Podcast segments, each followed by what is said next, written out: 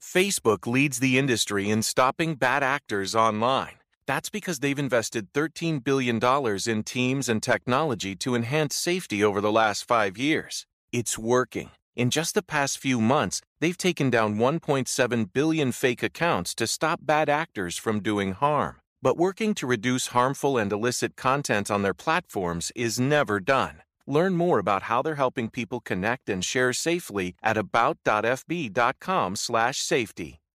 Don't miss the year end appliance savings now at Bray and Scarff with incredible deals in store and online. Their best selling models are in stock and ready to go. So book your one on one VIP appointment now. Get exclusive double rebates on select GE Profile and Cafe packages, plus a GE Ultra Fresh front load washer and dryer pair, priced too low to advertise. Enjoy the year end savings going on now at Bray and Scarff, where it doesn't cost more to get more. Show contains mature content.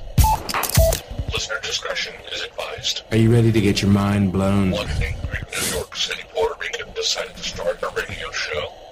Determined to piss the world off. By shoving a mirror in front of society's society's face, he kicked them in the balls. What are you? Who are you? This is the Crotch Shot Radio Show. Crotch Shot Radio Show. This this. is not a test. This is not a This fucking is a test. broadcast transmission. Broadcast transmission. We're going to stay on the air. We are. And now, And now- Louie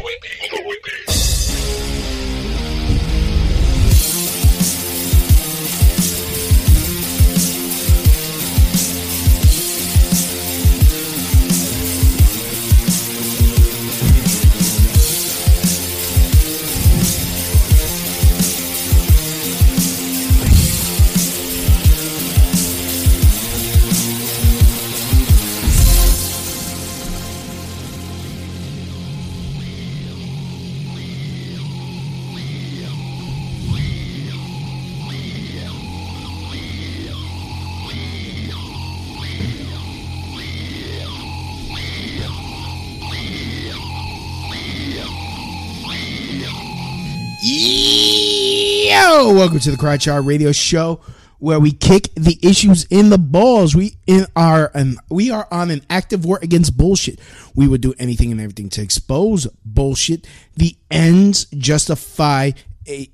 The, the ends justify the memes. So if you're angry and want the truth exposed, then strap in the prepared to be shocked. This is Smash Mouth Talk. If you can't ex- if you can't accept that, then fuck off. I'm your host, Louis B. I takes no bullshit from nobody. Actually expose the bullshit of society and chop it up into easy to digest chunks for you. Today won't be any different. Today we're going to be talking about about um we got we got we got uh, special guest Gabe Brown coming on the show. In fact, let me let me call him. Uh, and uh, we're gonna be talking about uh basically uh, a topic we started off last week.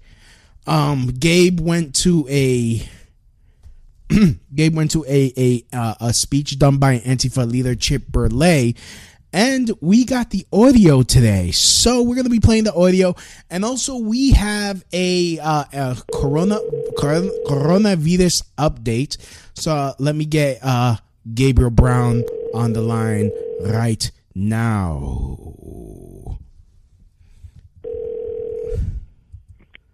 Hello? Is this Gabriel Brown of the Cleveland Browns? Sure, why not? All right, very good. Hey, how are you? How, how are you uh, hidden in your bunker? Yeah, I guess you could say that, considering there's nowhere else to go. Ah, And the funny thing is, I always tell people they're paranoid to hide in a bunker. yeah, I'm not even hiding in a bunker. It's just there's literally nothing open anywhere. yeah. I mean, I can't go anywhere because everything in our society has been shut down by the hysteria, fear, and panic, whether there's uh, danger or not. Yeah. So I just kind of hang in here, watching movies, different types. You know, actually watching Valkyrie right now. Oh, I thought that was interesting. so uh, uh, yeah. know, about the conspiracy uh, to take down Hitler, which um, you know failed, but there were people in Germany who tried to stop his uh, regime before it went into total collapse Well, mode, and, and it was- you know they kind of got killed as a result of uh, for quote unquote treason. Yeah. I mean, it, it wasn't so much um they they they weren't doing it because they loved the Jews and they were, thought that it was wrong. They just got tired of the war. They didn't want to be they didn't want to Well, lose. they're professional soldiers, Yeah. so yeah, they uh, they understood that the, the strategy wasn't making sense, and uh, it was going to lead to the collapse of Germany if uh, course didn't change in a proper direction. So yeah, they you could call them, you know, German patriots in a way, because they did want to, you know, preserve their country. They just, uh, but they recognized that the direction that it was going in was going in a direction of madness that was going to lead to the total collapse of Germany, which essentially did happen, you know. But I mean, it's kind of similar to our crazy politicians here at home, where they're leading our country into a path of destruction, and you know, we see where it's going. Not saying we're going to engage in a coup or anything, but uh, at the same time, I am saying that these are people leading our country into madness with everything going on. So. It's you know I think hopefully in, at least in this country we might be able to use words instead of potential physical violent action to achieve what we're seeking. I prefer words, Mhm. and I'm going to stick with that. So yeah, it's pretty wild stuff. Yeah, ask me.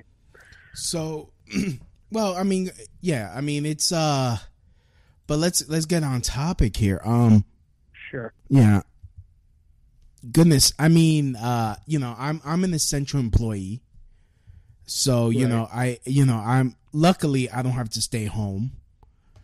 Uh, unfortunately, with the type of job I have, it, it's like my company is not does not give a fuck about my safety at all. Uh, Eh, so, you know, pretty much I'm a fire watch guard at the job. At, you know, because I work at a home. I, I work at a homeless shelter, so that's why I'm I'm essential. Um, the the the the company because we we contract with different nonprofits. Yeah. So basically, what they did was um, the the building, the building uh, company, the company that runs the the shelter at the building.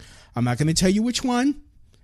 I mean, I'll tell you off here, but I can't say this out front because you know I got some Okay. I got some I- fucking haters. You don't even have to tell me what building it is personally. I, I Yeah. comprehend why.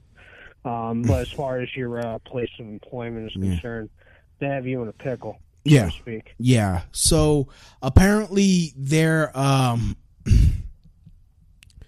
apparently these fucking people um are are are have forbade us from wearing masks. Um even though the mask don't really do anything.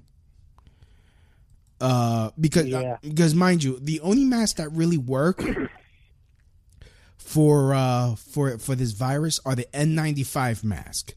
And the only Right. way, but the thing is, the only way for the N95 mask to work is if you are properly fitted by a professional.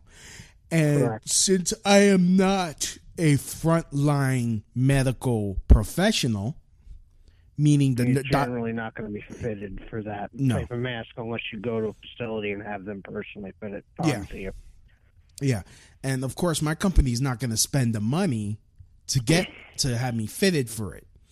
And, Right, But right. even and but even if I was to go on my own, spend my own money and get one, I w- Thank I- God you could if you wanted to. Just to say, in America, unlike a socialist country where you Yeah. don't have that option.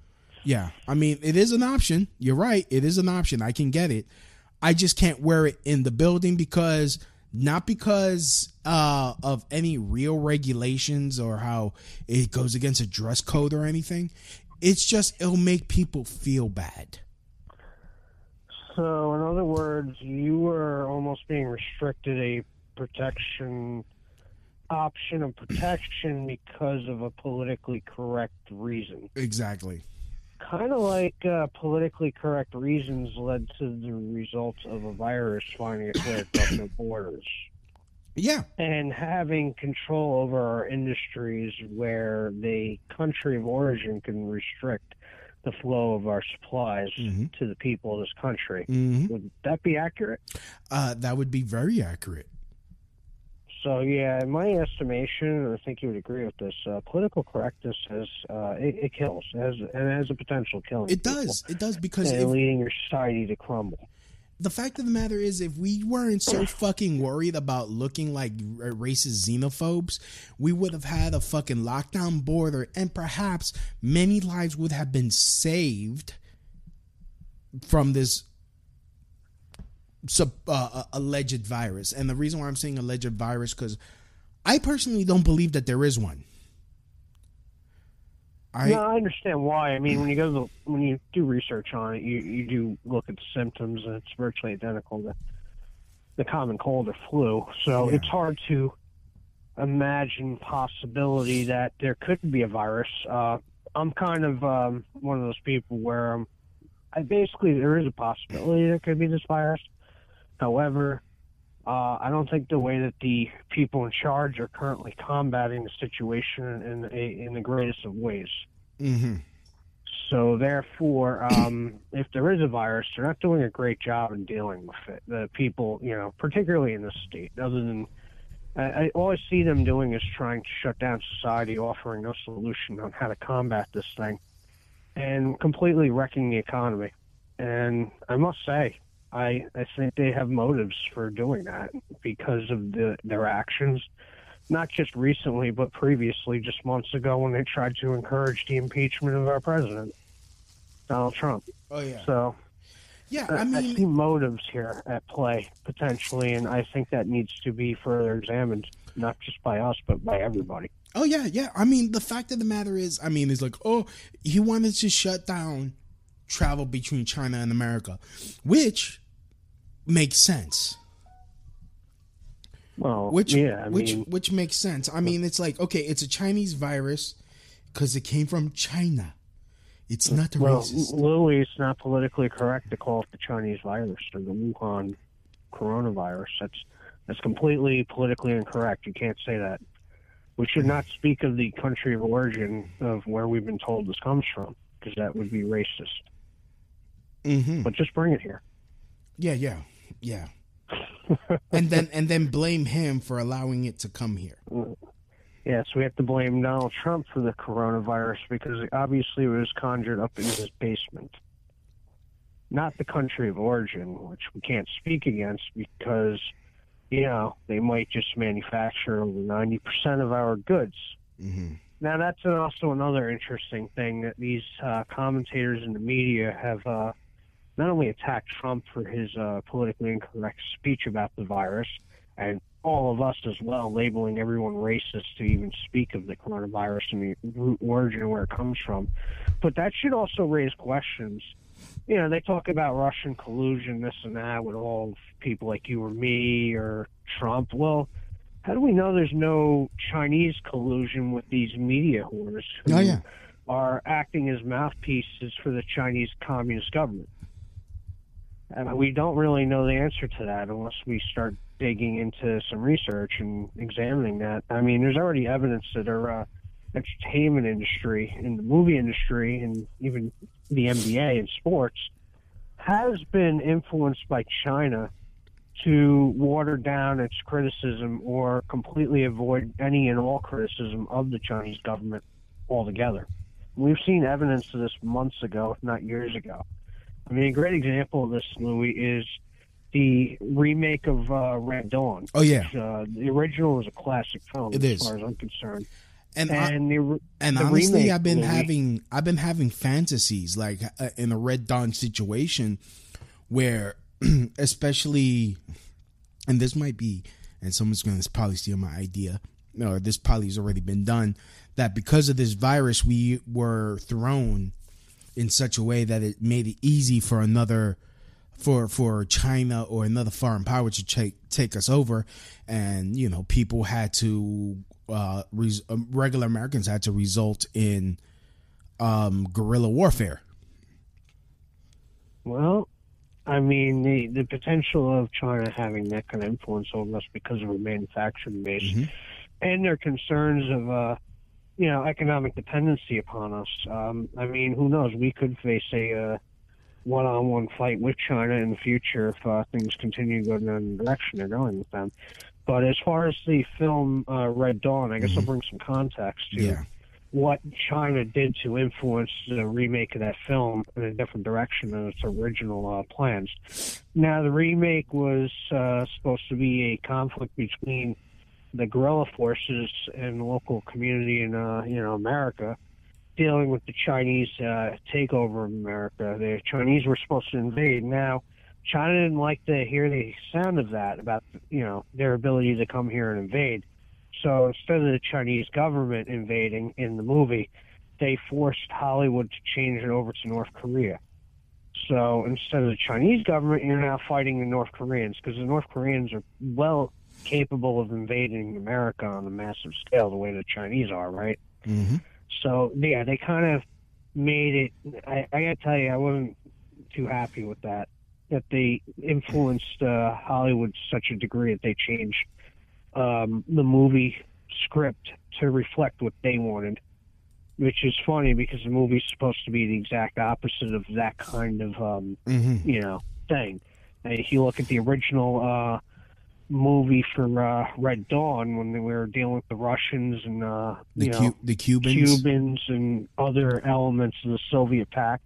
Mhm. Um, that movie wasn't really changed over to reflect what Hollywood wanted. In fact, many critics in Hollywood, or actually many of the, the Hollywood elite, called that movie a fascist movie. They hated the director of it and creator of the film. They called him a fascist. You know, it's just like the uh, RoboCop film with uh, Van Hoven, I think his name is, uh, director of that. They called him a fascist, and his movies are all fascist too. All the good movies get called fascist by these uh, Hollywood elitists. And and the funny You thing it, the funny thing is it shows it's it, it it it doesn't show that fascism in a in a positive light. It just shows wait th- this this is what fat true fascism will bring, and it's not a good thing. Well, yeah, it shows the totalitarian state in, you know, whether it's a left right wing or right wing form of totalitarianism.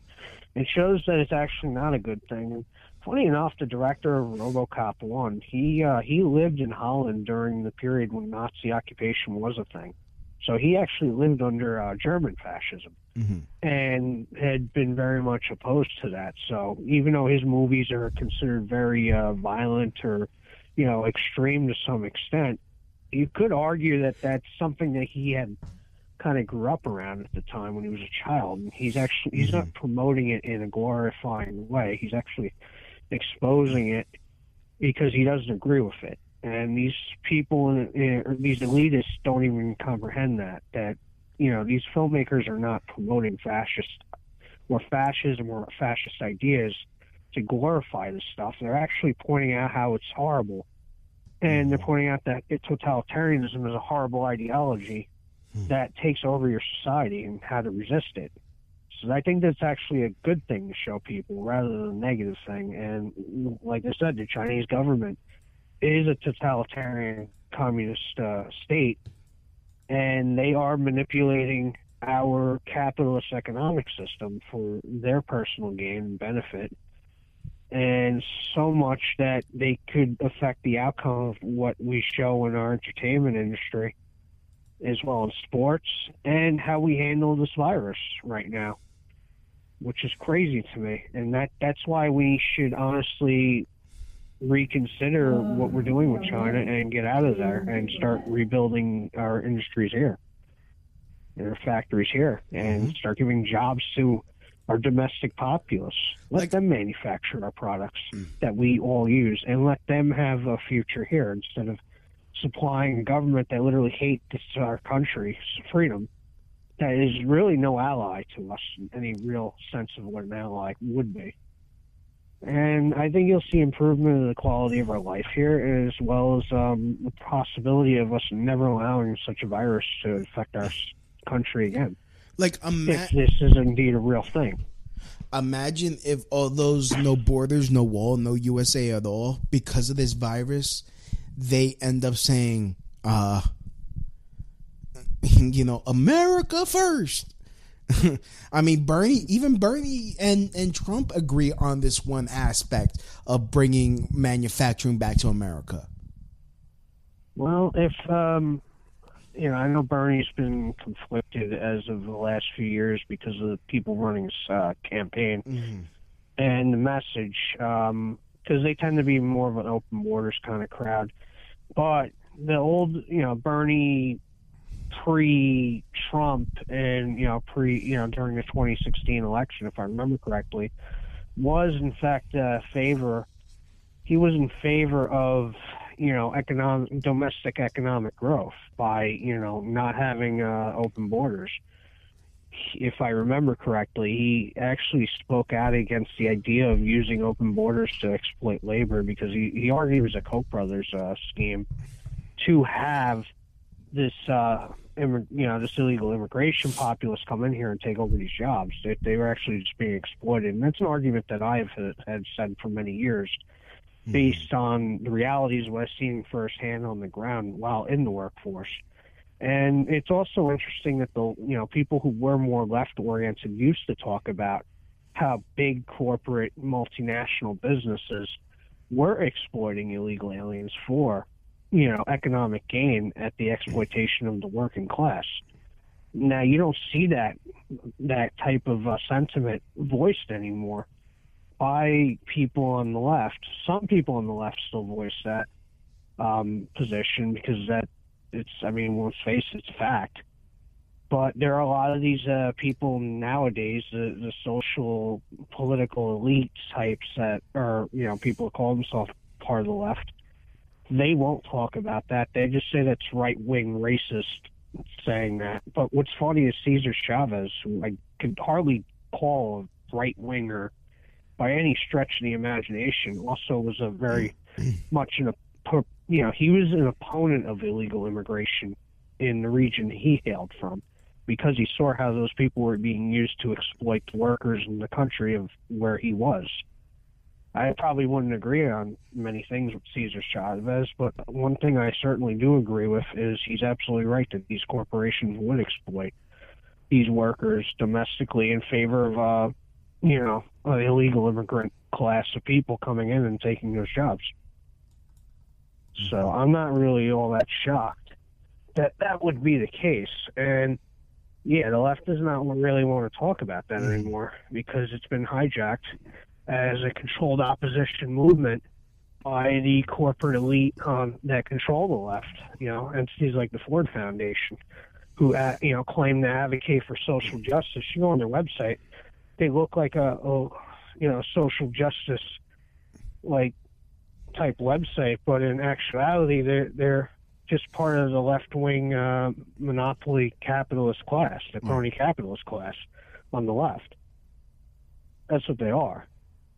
So yeah, this this, but as far as this coronavirus stuff is concerned, there are many different factors.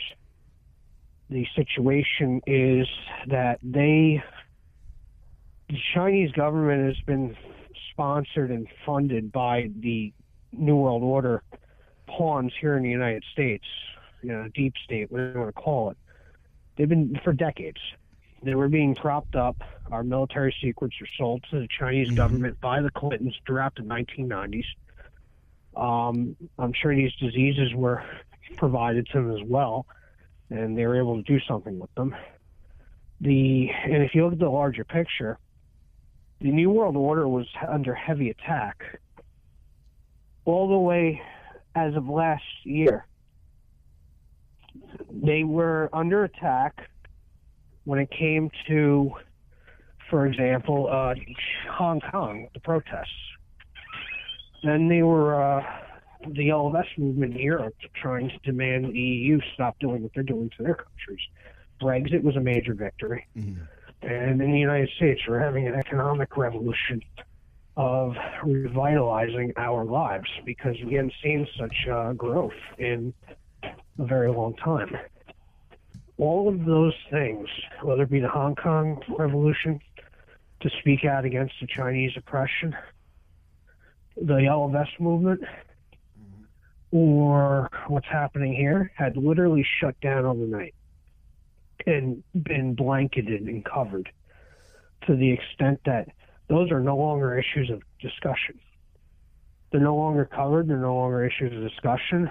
That those revolutions have been completely covered by coronavirus, 24/7 news coverage, and you don't hear anything about them.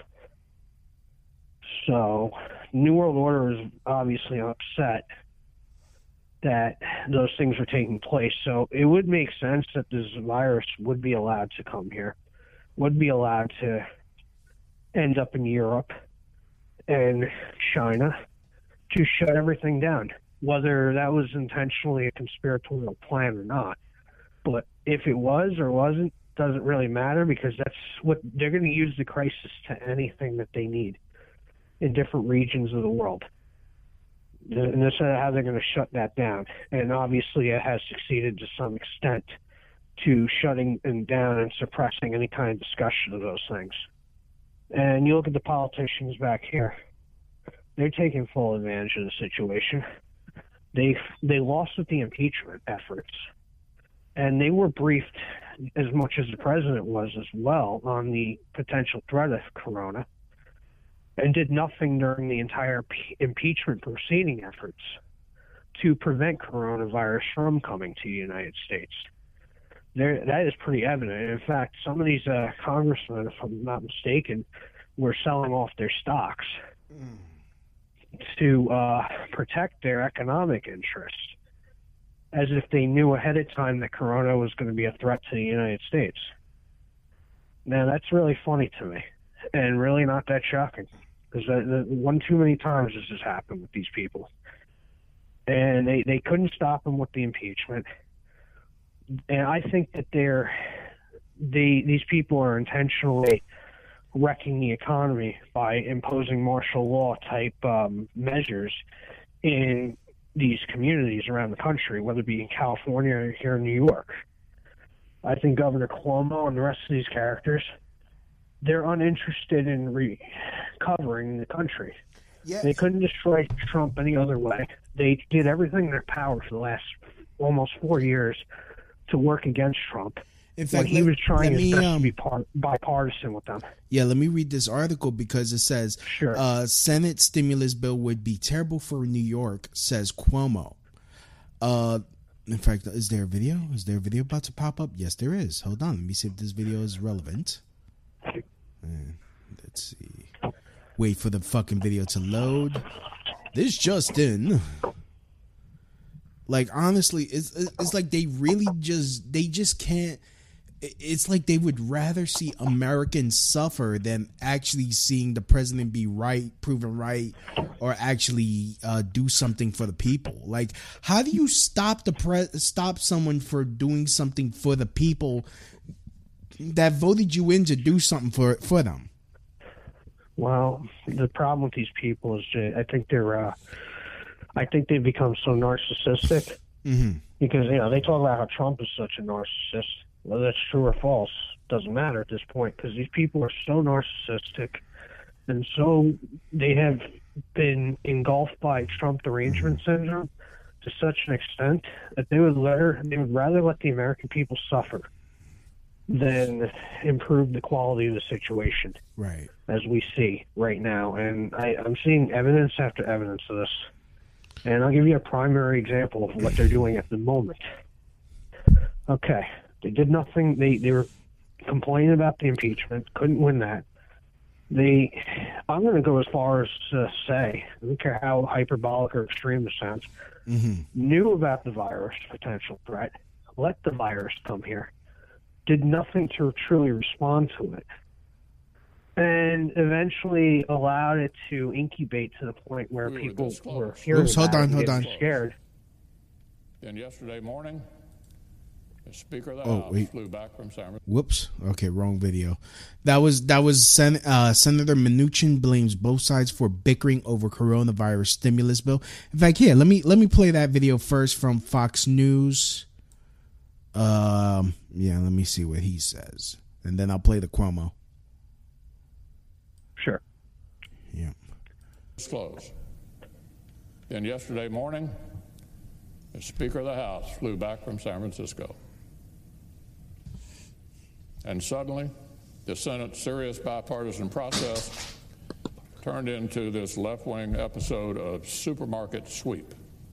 Well, there were some tense moments on the Senate floor yesterday. Democrats and Republicans say they have since made some progress on the coronavirus stimulus bill. This is the House unveiled its very own $2.5 trillion proposal. Joining us now is Democratic Senator Joe Manchin. Senator, good morning to you.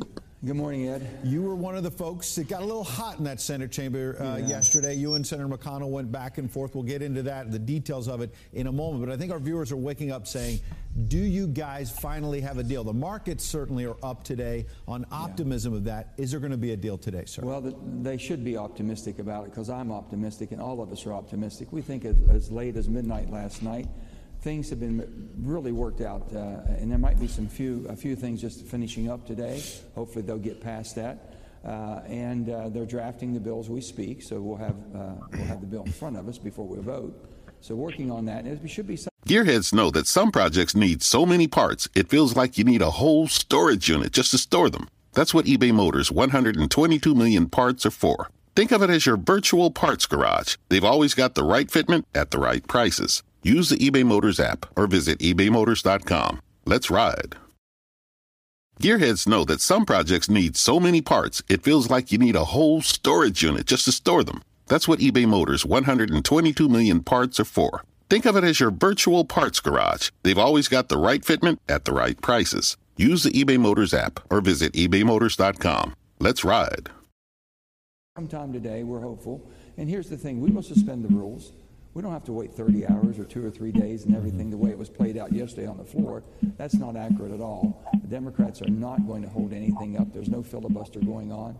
We will use C, which means unanimous consent, everything, yes. once we have an agreement, Ed. But uh, I'm hopeful. I'm hopeful we have a good bill. But, Senator, can you understand why some of our viewers and people all around the country in your home state of West Virginia are frustrated? Sure. They've seen Democrats block this at least twice. One of the things, in fairness to you, that you were pressing Senator McConnell on was about a cash flow to hospitals, particularly in your state. It's a poor state. You want to get people the health care they need. But there are people watching this saying, wait a second, your party, sir, blocked this bill twice, and it's got $100 billion for hospitals. So weren't you slowing down the cash flow to those hospitals? Ed, Ed, when we did not vote to advance the bill the first two times you're talking about, that money wasn't there. That's what the negotiations were all about. Where's the priority? You can print all the money you want right now, Ed. We want to, we want to avert a financial meltdown, okay? Mm-hmm. We mm-hmm. definitely want to all do that. We have a medical meltdown now and if you don't at least put money in, on the front end of this for our medical providers, protecting our medical workers, and if at the you know the the basically uh, significance of this bill should be based around can we find a treatment for the virus? Yep. Can we basically we have a vaccine that we can hopefully as quickly as possible. We know that could be at least a year or more, but basically keeping people safe. So if they contract this disease, that they know they're going to be able to have a yeah. treatment that'll cure them, and we have a vaccine, hopefully, that will prevent it from ever happening. Those are the things we're working. And in, in the first bill that came out, they keep talking about bipartisan. We had two bills when we got back here on, on Monday. Yeah we had two bills that we moved through in a truly developed in a bipartisan way. You heard no squabbling at all. Okay, Senator, Wonderful. two quick points I want to get to. Uh, first one is you just said the focus is, you know, we got to get the economy going, but you got to kill this virus. How does adding the uh, wind and solar tax credits and other goodies that Democrats wanted in this bill, how does that kill the virus? Exactly. Well, what do you think of that? Uh, you know, I was definitely going to discuss that with you. Mm-hmm. I was going to get because that kind of was the point I was making earlier leads into that point. Yeah. I mean, let's think about this. You spend all this time doing nothing productive to counteract all these uh, coronavirus scares. Mm-hmm. They're shutting down industry. They're shutting down business. People can't go to work. They can't do anything. People are in panic mode, so to speak. So what is the solution here? Mm-hmm. I got to put it to you this way: to the Republicans' credit, they took vacation off because they recognized the emergency that these Democratic governors and mayors have created around the country mm-hmm. of mass hysteria to create an emergency stimulus plan. Now, a lot of things I've heard although maybe I'm missing some details. But what I have heard is the Republicans took off vacation time because they knew it was important to take care of this bill. It may not be the perfect, most perfect bill, but at least they made an effort to try to fix things. Now, they were going to support the American people by providing the American people's money back to them, uh, a portion of it, up to $1,000 or $1,200, if I'm not mistaken, Yeah. of money in their pockets so that they can sustain their life. And they're also going to spend money on corporations to ensure these jobs still existed when things get back to recovery mode. Because what good is having money just in the hands of the American people if they have no jobs to return to? Exactly. Because these companies have gone belly up. That's just not feasible. So it makes sense too. And you know me, I'm criticizing corporations, but I understand the argument. You got to keep them running if these people are going to have jobs in a restored America. Now that stuff makes sense. I also did hear, well, I'm a little fuzzy on this, that Trump was also going to send money to um, fight off the coronavirus in the medical industry. Now I, I'm a little fuzzy on those details, so I may be wrong about that. But that, I heard some something along the lines of that, and then I heard the Democrats didn't go off on their vacation, and they kept their vacation, came back, and complained about what the Republicans were willing to propose to fix, you know, an emergency system mm-hmm. of relief. They actually blocked the bill and then made a proposal of their own, which is over 1,404 pages of like Green New Deal and things that really don't have anything to do with the immediate threat of the coronavirus. I mean, to me, this just sounds in- insane. I'm laughing, but that that's like, am I watching a Saturday Night Live skit here? I mean, is this comedy that these people are? And, and I find out Schumer from New York and Nancy Pelosi from California, two states where they practically are encouraging martial law type provisions to literally shut everything down. Mm-hmm. I mean, that that's incredible to me. That that also raises the other point I wanted to make earlier, Louis. These people are literally seeking to impose martial law provisions, the stuff that you and I had spoke about for 20 years, if not 10, that we were worried about under the Bush administration mm-hmm. and even the Obama administration when they were talking about, you know, continuity of government program with Northcom and FEMA. These people are actually calling to use those powers that we've known they've always had the ability to do. So that debunks any kind of person that says that oh the government doesn't have the power to do this. Oh, they certainly do, and they, they've exercised it. Not only do do they have that power, but they've considered using it on the American people during this crisis. And we heard that flu pandemics could be the time that they would try to do it. So uh, I know I'm kind of going on these different topics here, which is all related. But this is an example of these people. They're so irresponsible to the American people. They still don't care about the American people they would try to restrict them from getting any kind of stimulus uh, support. And they're all complaining about how, oh, we can't support this bill because it supports corporations having money. Again, I have to say, if these companies don't exist, what jobs are these people going to go to when this when everything starts recovering and this coronavirus is no longer an issue? They're not going to have a job to go to. What's that going to do? That's going to lead to um, civil unrest, riots, because people. I mean, what are they supposed to do? I mean, they got to feed their family somehow, and you know they're only going to get so much money from the stimulus. So that doesn't make any sense. These people aren't making any sense unless their goal is to wreck the economy, wreck the country, to spite Donald Trump because they hate him so much. Yeah. That to me, you know what that reminds me of, Louis? What? That reminds me of the battle between Stalin and Hitler at Stalingrad. Hmm. Hitler was obsessed with Stalingrad because of its name and committed his army to fight that battle to the point where he lost many of his soldiers. Hmm. He was because he was absolutely obsessed with the name Stalingrad. He had to win that battle, even though he didn't really win it, and they ended up getting pushed back. But he was willing to sacrifice as many men as he could, just in order to get that that victory that he never really achieved over in the Stal- Battle of Stalingrad. But that just goes to show you that these these um, leaders are willing to sacrifice people if they become obsessed with something. And I, I don't see much of a difference in the politicians we have in America, the way they're acting right now. that they would be willing to sacrifice uh, the lives of the citizens of this country just to spite Donald Trump. If, like I said, this virus situation is really as extremely deadly as they're trying to portray it in the media. Mm-hmm. The media has its hand in this too. Oh yeah. Because let's face it, they're all obsessed with Trump the same way that these politicians are. It's like a big team with different positions that they all play.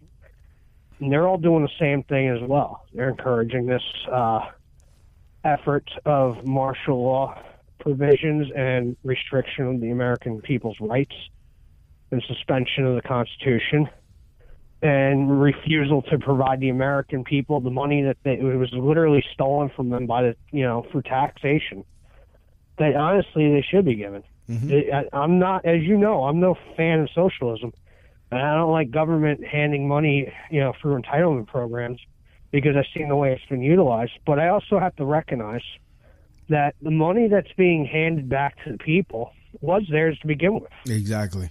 It was stolen from them. So hmm. i if if I understand that principle, then clearly I don't look at this as in terms of socialism per se, in the, the yeah the normal sense of it. I look at it as this is our money. We had it stolen from us, and we need it back. So I'm not opposed to people getting their money back for these programs. If the and if anywhere, if it's going to go anywhere, I'd rather go into the hands of the people than end up like what happened in 2008, where all our money was bailed out to these mega banks like Goldman Sachs and everyone else, and the American people didn't get a dime of that, and they ended up losing their homes with these mortgage uh, crisis situation. So at least if the money's going to go anywhere, at least it's going to go back in the hands of the American people, if what the Republicans are proposing. Right. Whereas the Democrats, I, I don't think they have any grasp on reality at this point. They, if they, you know, I mean, just look at how they don't. They're acting well scared about the virus, but yet their their programs they want to spend money on do nothing to combat the virus. In fact, here let me let me play uh and uh Mario uh, Mario Cuomo is it Mario Cuomo uh Governor Cuomo's uh, uh saying saying that the Senate stimulus bill will be terrible for New York. Let's really hear his Sure. rationale. Uh, the Senate is also uh, considering a $2 trillion bill, uh, which is quote unquote relief for uh, businesses, individuals, and uh, governments. Uh, it would really uh, be terrible for the state of New York. The $2 trillion bill, what does it mean for New York state government? It means $3.8 billion. Uh, $3.8 billion sounds like a lot of money. Uh, Rob Mujica, the budget director, can talk you through the numbers, but we're looking at a shortfall, revenue shortfall of uh, 9, 10, 15 billion dollars. Uh, this response to this virus has probably already cost us $1 billion. It will probably cost us several billion dollars when we're done. Uh, New York City only gets $1.3 billion from this package. Uh, that is a drop in the bucket as to need. I spoke to our House delegation, congressional delegation, this morning. I said to them, this doesn't do it. You know, I understand the uh, Senate theory and the Republican theory, but we need the House uh, to make adjustments. In the House bill that went over, New York State got $17 billion. In the Senate bill, we get $3.8 billion. Uh, and, well, you just, the big spending. We're not a big spending state. I cut taxes every year. I have the lowest growth rate of the state budget in modern political history, okay? Uh, so we are frugal and we are efficient. Yeah. I'm telling you, these numbers don't. What's going on over there? Jesus. I gotta laugh at this. This is like there's so many things I could say about this man speaking Mm-hmm. that just are laughable. I mean, this guy tried to literally build a tunnel underneath the town I live in Mm. and wreck our community or our economy. He went to do a survey, as far as I'm concerned, when he went to a bay cleanup. He went to a bay cleanup, acted like he cared about our environment, and then turned around a couple years later to say, I'm going to build a giant tunnel in your backyard, literally, and it's going to go to Westchester. Oh, and it's going to wreck all the economy here locally. to the extent where the fishermen are going to be out of business, the restaurants are going to be out of business, eminent domain, and put a giant tower in our community. And he was willing to spend more money than God to do this project. He wants to talk about how it's going to cost taxpayers all this money. Is he insane? I, I, mm. I can't even listen to him complain about the coronavirus costs at this point mm. because that is so insane to me. He he was going to do things that were going to wreck my community where I live, mm. and yet now he's talking about oh, tremendous. I've been lowering taxes. Well, you know what? If he's been lowering taxes, why are, is everyone's taxes going up? I know we have local scumbag politicians that have been stealing all our money, but everyone's fleeing the state of New York like it's uh, I, uh, in droves. I mean, like it's popular. And there's people, there's for sale signs everywhere. Nobody can afford to live in the state of New York. It's absolutely out of control, Mm-hmm. and, and everything he's saying is just ridiculous. He, he he's against the people getting their money back. He, again, I don't. I, I personally don't want to. I don't want to hear this man lecture me on how money should be spent when he tried to bulldoze my entire community and destroy it after coming to a bay cleanup a few years earlier. Hmm. It sounds insincere to me on so many levels that I, I could never trust him to do anything. You know what he's doing? He's trying to prop himself up like he wants to be president of the United States in 2024. And mark my words, if he doesn't run then, he will run for president in the future. Mm-hmm. And that's what he's trying to do. King Cuomo wants to do act like he's the president of the United States. And he wants to run the country like New York State, if not New York City, with his boy De Blasio. Facebook leads the industry in stopping bad actors online. That's because they've invested $13 billion in teams and technology to enhance safety over the last five years. It's working. In just the past few months, they've taken down 1.7 billion fake accounts to stop bad actors from doing harm. But working to reduce harmful and illicit content on their platforms is never done. Learn more about how they're helping people connect and share safely at about.fb.com/safety. Oh yeah, that's just it is comical. Of course he's complaining about Trump. Of course he's doing all these things. He he tried to uh, he acted like he wasn't going to let martial law provisions come into New York, and then he kind of like backtracked and kind of just said, "Oh, whatever." As far as I'm concerned, so he he didn't stand by the people. He made it look like he was maybe going to stand by the people, and that changed all of a sudden. And yeah, I get it. Okay, diseases change things, but you know what? I it's I don't think these people are interested in changing anything for the better. I mean, Cuomo did say it himself. America was never really that great Mm-hmm. to begin with. So he, he hates America. He wants to run it in the ground. They'll take any and all opportunity to do that. I don't care how hyperbolic or sensationalist people think I sound right now because I, don't, I don't know. His actions speak louder than my words on your show right now. I'll tell you that. Right. And they have spoken plenty of what he's really about. Right. So So, um, yeah, we're gonna we're gonna take a quick break, and then when we come back, we're gonna talk about um your encounter with Chip Berlet. sure, that should be fun. I actually just handed Suntan the book. Ah. he's looking at it right now. Ah, cool, cool, cool. So, um, I'm gonna play. uh I, uh, Let's play something else. Um, where should I play? Where should I play? Well, I'll go on a few minute break to go talk to him and let you uh, do your break, and then when you get back, I'll uh, I'll uh, get on with you again. All right, we're gonna we're gonna play. Uh, I'm gonna play my beloved tragedy with um Sanctuary, and he's gonna give back to you tomorrow night. Right. Yeah. Tell you what, I'll. Uh, Oops. Yeah, we'll be back in five minutes. This is the Crotch Out Radio Show. This song is called uh, "Sanctuary" by the group My Beloved Tragedy. Uh, we'll be right back. This is the Crotch Out Radio Show, kicking the issues squarely in the balls.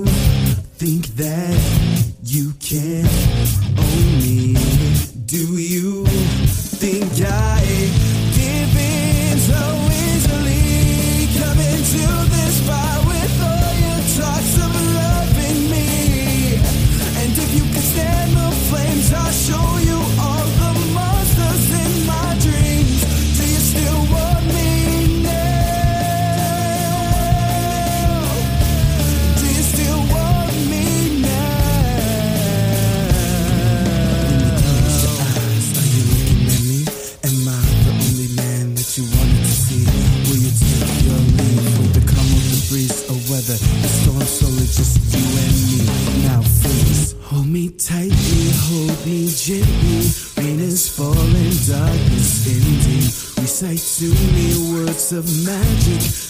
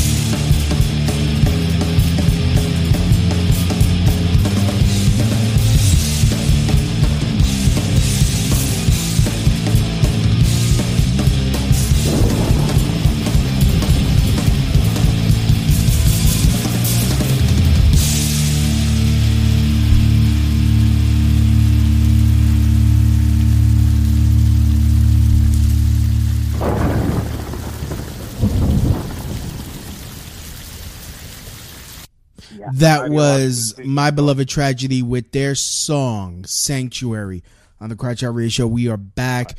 Uh, we're back with Gabe Brown. He's having a conversation instead of muting himself. Hopefully, hopefully that didn't bleed through. Gabe, what's up? We are back.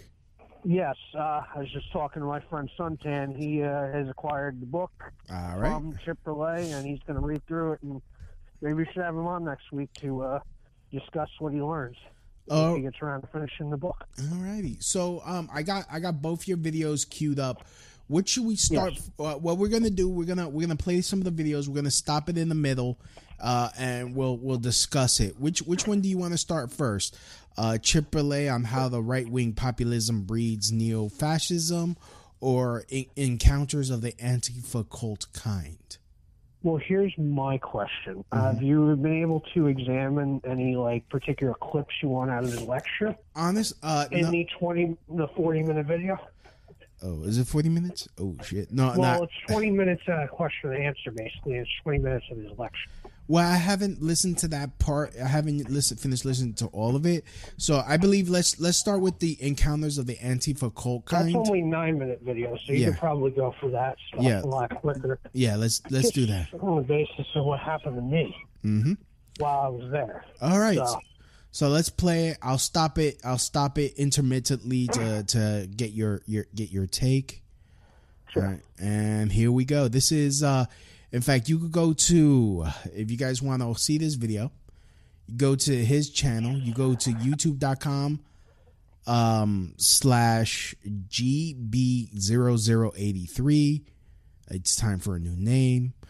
It is GB00 83 on the YouTube. Just look for GB0083. And without further ado, here it is. This video is called Encounters of the Antifa Cult, Kind with Spencer Sunshine and AAA, March 11th, 2020.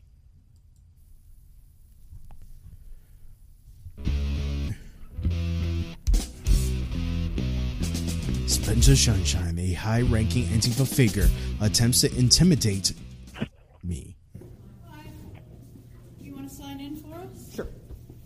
And you, who are you? Uh, Gabriel. And you are from where?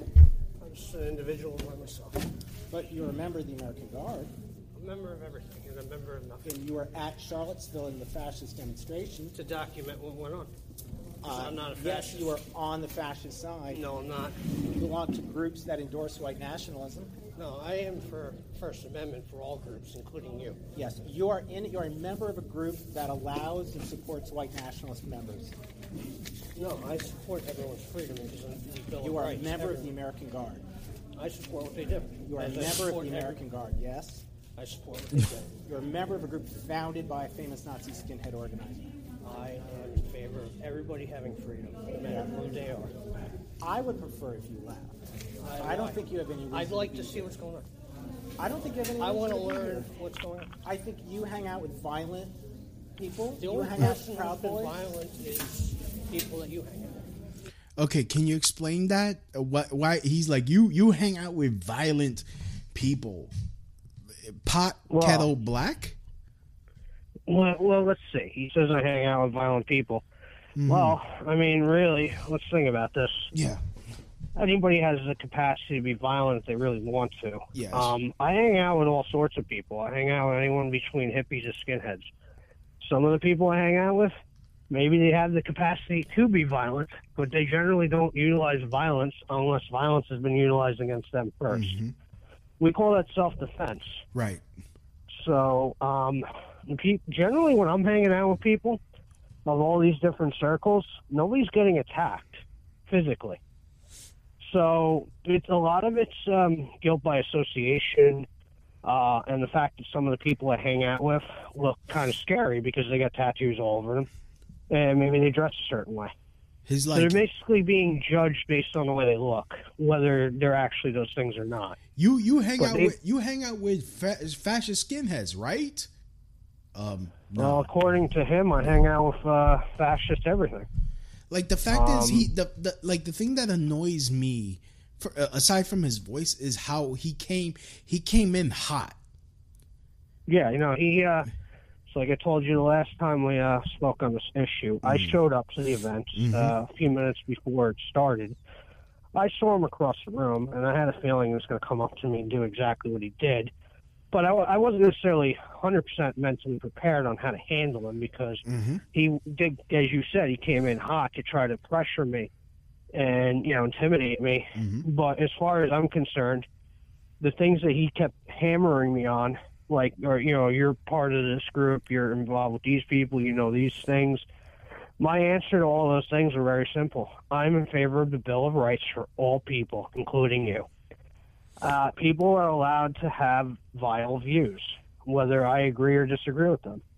I am always going to talk to anybody on both the left and right to learn from those people so I can accurately comprehend what they actually believe, think, and do in real life, not mythological fantasy land like some of these people are living in.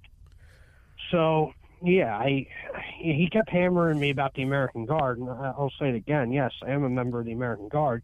He just kept hammering me, and I couldn't really explain that. But I didn't think it was relevant to even explain that at the time because what, what's the point? He's gonna. It's a all guilt by association anyway. Mm-hmm. I did tell him I'm a member of every group and I'm a member of no group because it doesn't really matter to these people what the truth is. If they accuse you of being part of something, they're going to do that. And you could try to tell them all day long that you're not really that, but they don't really care at the end of the day, as clearly he didn't. And also, yeah, was the group founded by somebody who came from a with a shaky past? I mean, yeah, you can look up Brian James. He has a shaky past. But as far as I'm concerned, that's not the person he is today. Whatever he was in the past, I don't see evidence today of him being that same person. And my interaction with him personally has never showed that that to be the case that he's that person today. Right. And if I really believe that he was that person today and that's why he created the group, just so he can have a Nazi group, I would immediately resign. I would have no part of it. There's a reason I'm not part of the National Socialist Movement or the Ku Klux Klan. Mhm. It's pretty explicitly clear what those groups are about. Yeah. And the American Guard I claims like to be to- about something entirely different. So therefore, until that day comes where that's the case, I'm not. I don't see any reason to hold somebody's past against them Mm-hmm. if they have changed in their future. I believe people have a right to have a future. The, their past Facebook leads the industry in stopping bad actors online. That's because they've invested $13 billion in teams and technology to enhance safety over the last five years. It's working. In just the past few months, they've taken down 1.7 billion fake accounts to stop bad actors from doing harm. But working to reduce harmful and illicit content on their platforms is never done. Learn more about how they're helping people connect and share safely at about.fb.com/safety. Gearheads know that some projects need so many parts, it feels like you need a whole storage unit just to store them. That's what eBay Motors' 122 million parts are for. Think of it as your virtual parts garage. They've always got the right fitment at the right prices. Use the eBay Motors app or visit ebaymotors.com. Let's ride. doesn't dictate who they are in the future. They dictate where they want to go as a person and how they want to grow. And yeah, Spencer was playing that little game. You're guilty by association because of that person, Mm-hmm. not because of any action I ever did Right. per se. So yeah, I I think I handled myself as best as I could, considering that he was trying to heckle. He was trying to heckle me into a violent position, Right. Right. and I refused to give in. In fact, let's let's listen to some more. Sure. I, I have not I been think violent that to you're anybody. around a lot of violent Nazis. I'm other glad to finally meet you in person. Yeah, well, that's a one-way thing. What a faggot thing to say. Well, that's a one way thing. Well, that just goes to show you, Louis, that these people are not interested in having dialogue with people whom they disagree with. They don't care about what their real thoughts are. They care about demonizing them and hanging them as uh, heretics, so to speak, guilty of heresy to the cult, which is why I call them part of the cult, the mm-hmm. Antifa cult. So, yeah, they don't care about what you really think.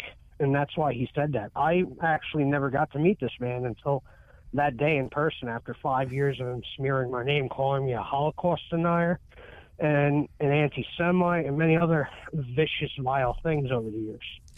But it was nice to meet him in person, the person who makes these accusations against me, who's never actually seen me in person or ever met me. Right. But anyway, All right. Here we go. I would prefer if you left. It's not my choice, but I think you have no reason to be here. I have plenty of reason to be here. I'd like to see what's going on. I don't think you do. I go to everything from left to right wing events, I'm sure that you do. and I always will. Okay. Checkmate. I'm not sure what to do. What I want to know is if you have any gun in there. Why would I have a gun? No. I don't carry weapons. Okay, first of all, why does she assume that you have a gun on you? Uh, well, when you watch the video further, you're going to find the answer to that to be that she was informed that I've been known to carry guns Mm. at places, which is really funny because I don't have any prior history, or and there's no evidence of any history, or anybody who will come out of the woodwork to say I've ever carried a gun to any event. And mind, because I never have. And mind you, if you if they really believed you had a gun, the last thing they would do is approach someone they believe they had a gun.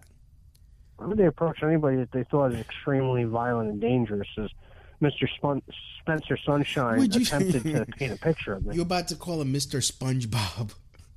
Well, he, yeah, why not? Uh-huh. Mr. Sponge Brain. He's got he's he's got a sponge for a brain. Mr. Except Bob he just doesn't absorb any knowledge. He absorbs nonsense. All right, Yeah. here we go. Let me. I would kick him out, but it's not. I would kick him out. Huh. I would kick him out.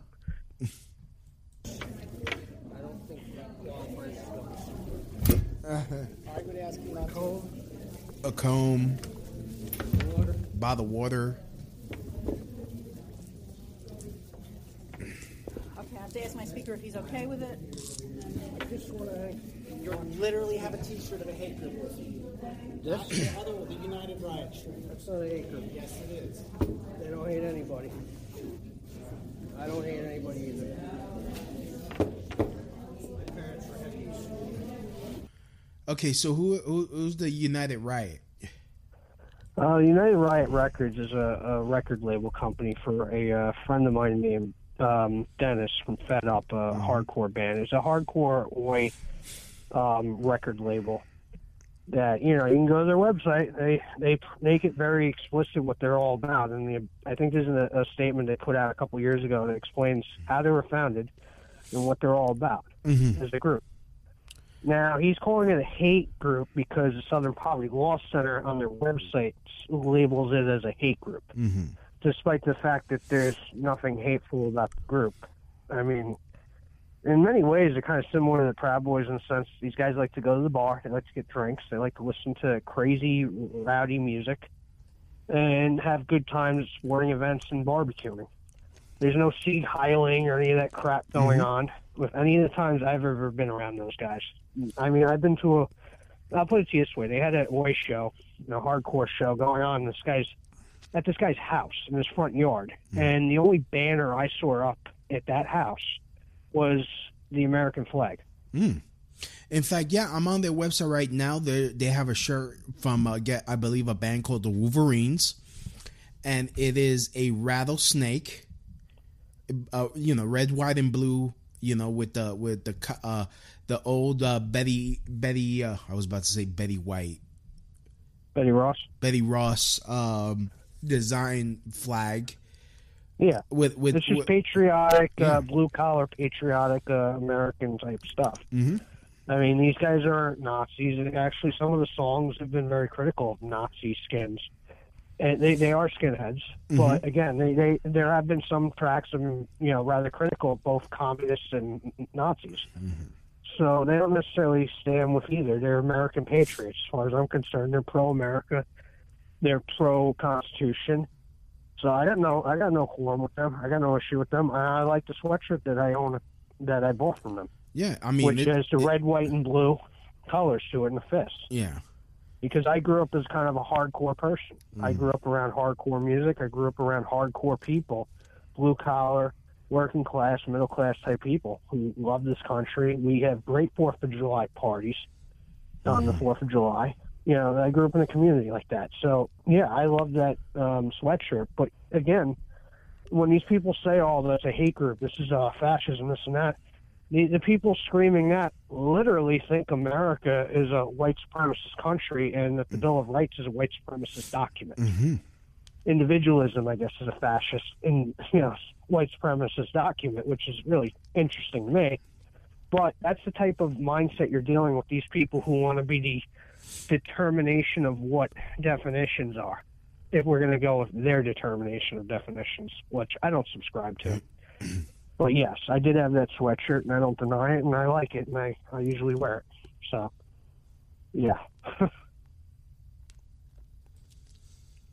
right. I'll let, you, I'll let you play the rest of the video. Yeah, let's We'll talk this. more about that. Yeah. By the way, check out United Riot. Go to UnitedRiotRecords.com.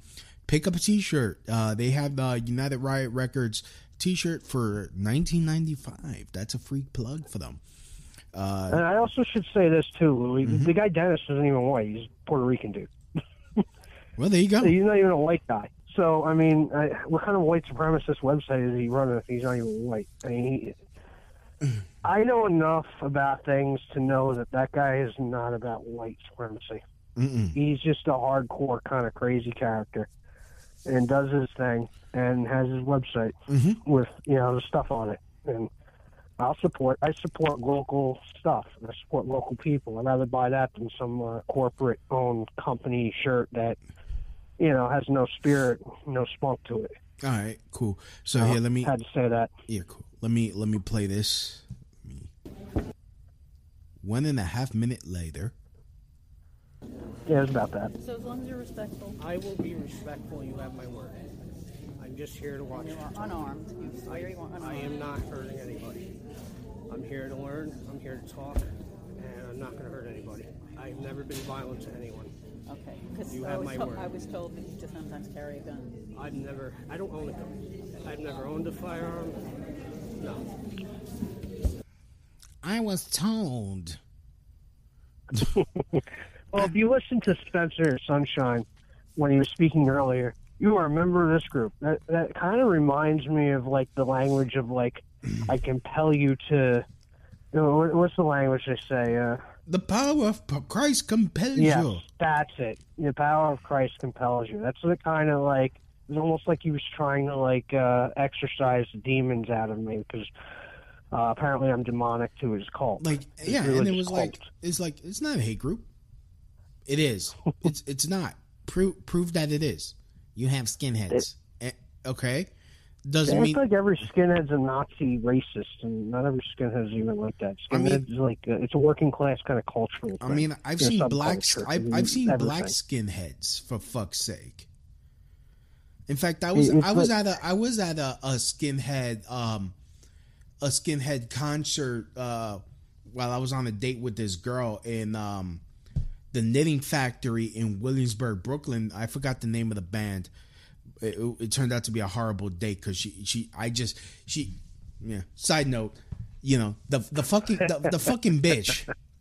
I go there. I go. I buy tickets. I I get her bit. You know. You know. Not that she owes me anything, but the fact of the matter is, she only freaking agreed to go on a date so that way she can make another guy jealous.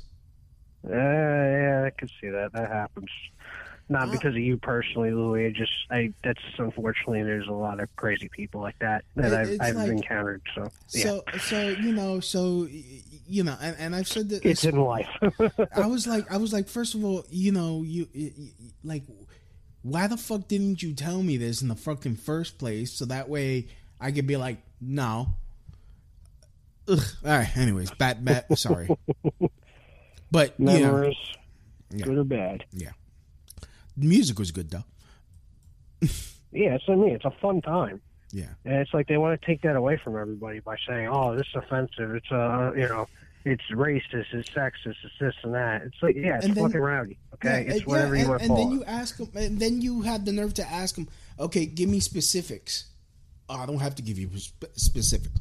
Okay, so you know, calling saying something is racist, sexist, or whatever, or or uh, xenophobic or whatever type of phobic, that's a heavy charge. You can't just say someone's a racist without fucking proof. Well, apparently they think they can, and if there's no, they they talk about like things have consequences. They don't realize there's consequences what they say too about when they lie about people, and the truth will come out eventually. That you know what they're doing is they lie about people and they, they smear and they, they use the most vile things to say. Like they literally claimed I showed up to the event with a gun Yeah. with no evidence of that. And they claim that I'm known to do that. Well, let me ask you this question. Whenever I've run into you in person, I've opened my bag. Have you ever seen a firearm in the bag? No, perhaps. I think the answer is pretty clearly no. Perhaps a dildo. Yeah, oh, I forgot about that. Yeah, no, yeah. I'm kidding. No, but like you, everything I described having in my bag is probably what you've seen in person. You've seen it have a Yeah, brush, you've seen it have a notebook, and a, probably a laptop or something. Yeah. Or just whatever. And I have those items, and I've always had those items in the bag. and a that's whole bunch the of- only magical items in the bag. And, and a these whole people bunch are trying to sensationalize the nonsense story. Yeah. It's not even real. It's fiction. I, I mean, the only the only weapons that you have are truth weapons because you have a shit ton of paper in there, articles. Yeah, and times, sometimes I carry a lot of articles. Sometimes I carry Yeah. documentation. Uh, yeah. Well, apparently words are magical because they cast magical spells. So I guess that makes me a witch or a wizard or something. You're a in the eyes Harry. of these uh, cult members. That's kind of dangerous when you say. Expecto Patronum. Okay, so uh, yeah, let me play this. Yeah, so Charlie- as you could see, as I told you last time, Louis, I did not show up with any intent to shut that thing down. I went there to hear what they had to say, let them say whatever they said. I was just there to document it. Mm-hmm. And I stuck to my word, and I never violated that word. If they ever try to claim I was violent or anything, that's BS. And here's the proof on this video. Here we go.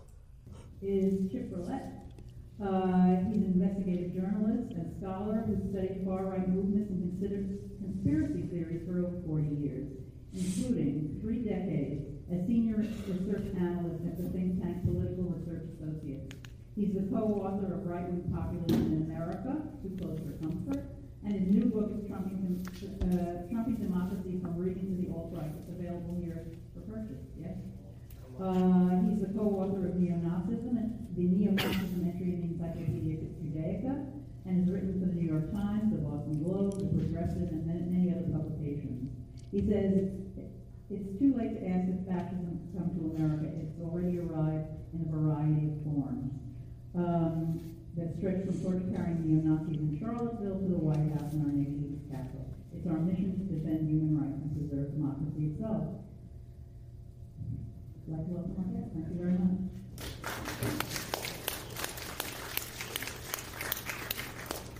Get him, Gabe. Well, Louis, I must say, obviously you watched that video clip, and if you watch the screenshots, I'm sure that uh, you know that I put in interesting little details about Mr. Berlet's uh, connections Mm-hmm. with regard to the Ford Foundation stuff. Now, as you heard Spencer scream at me in the video about how I'm uh, guilt by association with so many violent people, and this and that, and this person's guilty of that. You notice how when I did a little digging with regard to political research associates that come up with uh, Ford Foundation funding? You know, Chip Berlet, who's a, ma- a key person involved with PRA, his outfit, which has seven hundred thousand dollars annually, and they act like the equivalent to the Southern Poverty Law Center on a smaller scale. They are sponsored by the Ford Foundation. Now, the Ford Foundation is, you can see in the screenshots, is named after Henry Ford, the automobile um, Manufacturer. industrialist manufacturer. Now, Henry Ford is an interesting fellow because he goes back to the 30s.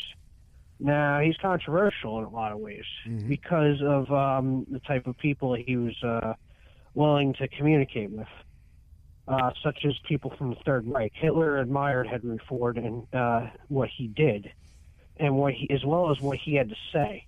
He actually, uh, for every automobile that was sold at the time by the Ford Motors Company, they provided you a copy of the International Jew, which I guess talked about the Jewish conspiracy to take over the world. Or so. I, I, I really should read what is actually in that pamphlet. But he used to provide that to the customers. Now, because of this, he's been accused of being an anti-Semite, and I believe he also received awards from Hitler's Third Reich.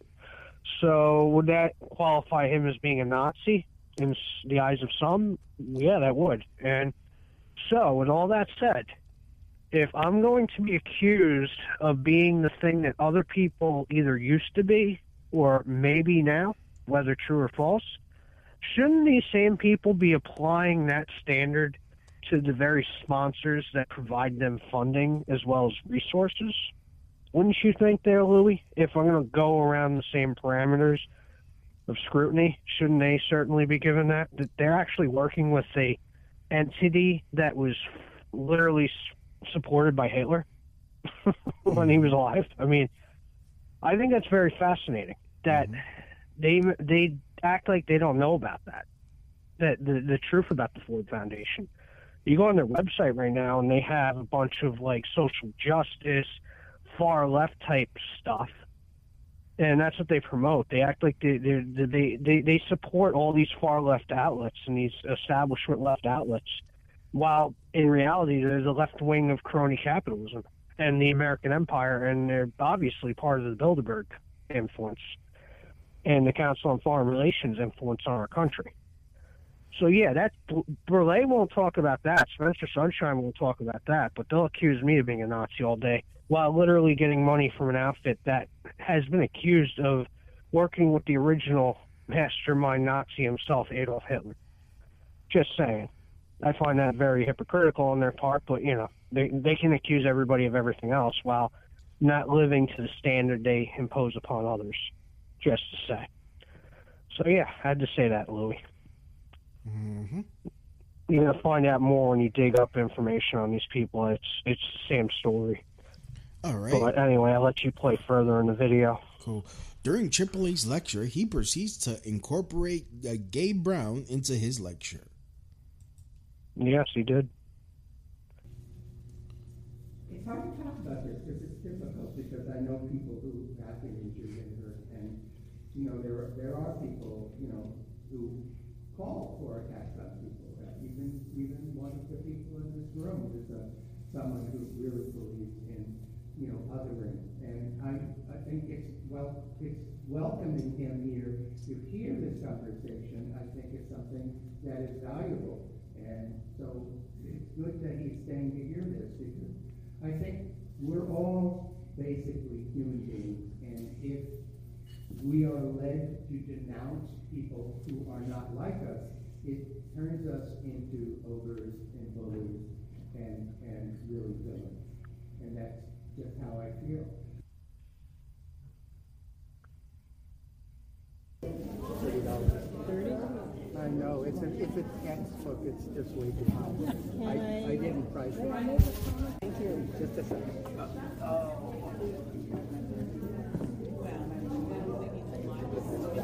Into its tiny face.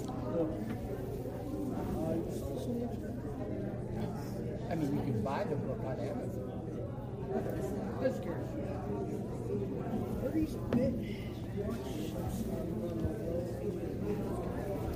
It's not, it's not a, it's not a trade book, textbook, unfortunately, that's what the price tag. Nobody so low Yeah. Just curious. I've been negotiate. Would it be possible?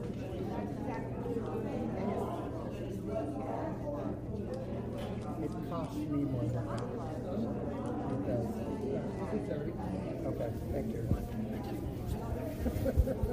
It's okay. I'm- I don't. prefer not to, but What a fucking capitalist pig. Well, I'm going to say this about the earlier portion of the video where he was talking about me without mentioning my name. Mm-hmm.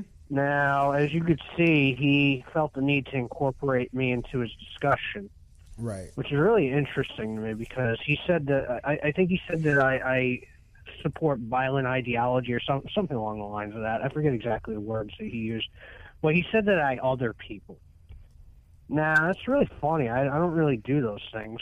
I actually do the opposite. It seems more like the the people that are talking about me are othering me and subscribe to the violent ideology if they accuse me of being part of it. And in actuality, most of it's self projection. And I got to tell you, Berlet is, uh, in a way, he's kind of slick. He wears suit and tie. He speaks in front of these crowds like he's like a uh, soft spoken person. Like he's not a violent guy. But yet, Spencer Sunshine, as you can see in the the video audio, that he was like an attack dog ready to come at me. It's like I told you last time on the uh, when we discussed this issue. Spencer is like his attack dog, and he's Spencer's master. Chip Berlet, that is. So you can see how they play good cop, bad cop. Where Spence, Mhm. that's what connects him to Antifa. Now you see, you'll never see Berlet out on the street doing these things that these Antifa characters are. But as you can see, he's got a, as we talked about Spencer on many occasions. You know that guy's a hardcore Antifa guy, and he's around the hardcore and violent Antifa people that have hurt many people. Mm-hmm. So this is where what connects Berlet to Antifa. He, you'll never see him there out in the street with them, but as you can see, this is where he's at, and this is what he's trying to do. He's trying to sell a book, a textbook. He's trying to raise money. He's trying to uh, recruit, you know, people in regular clothes to his cause to promote his narrative that Trump's a fascist, and that his supporters are fascists too. Mm. So, you know, what you're going to learn about when you examine the audio from the other video. But as you can see, now we're talking in this next part of the clip where he said it's a textbook. Mm-hmm. What it's a textbook to, I have yet to find the answer to that out. Although I think we're going to have to do some investigative reporting. you know, Chip is the investigative reporter here, the journalist. Mm-hmm. Well, I think uh, I would. I think I qualify as a better investigative journalist than he does at this point. Exactly. If he didn't investigate the Ford Foundation having ties to like former like Hitler stuff back in the day, you know, just saying. But they but they changed, yeah. Gabriel. They're not like that anymore. No, I know, I know. It's okay when his guys aren't like that anymore, but I deserve to be put on a cross and crucified Mhm. with a crown of thorns if I dare talk to people that they don't approve of. Like, who the heck are these people to approve of who I talk to and what I do? Are they my parents? I'm sorry. I want to know what people's real thoughts are, and I'm going to talk to people that are rejected by society to learn what it is that brought them to where they are today. Because at the end of the day, we're all Americans. We need to learn to talk to each other and understand each other so we can come up with real solutions on fixing problems. And it's clear that these people on the video are uninterested in fixing problems or finding real solutions because to, to do so would cut into their financial gain. They're interested in divide and conquer because their business is going after a phantom, a phantom menace, and making money off that phantom menace. Mm-hmm. The difference between me and them is I don't need Antifa to exist. I'll always do something else. But without somebody like me to exist, they have no financial reason to exist. They don't.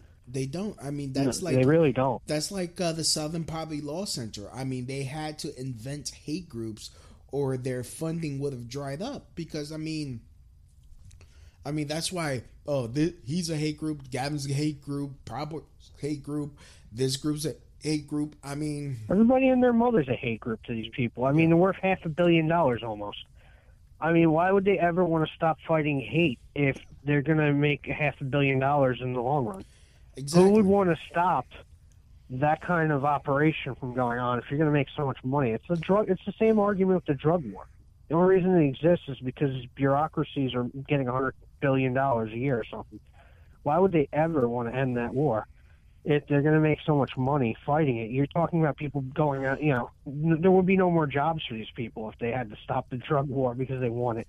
They're never going to win that war. Just like these people are never going to win the war against fascism. I mean, they don't that- want ima- to win that. war. Imagine all that money instead of freaking worrying about who's smoking what.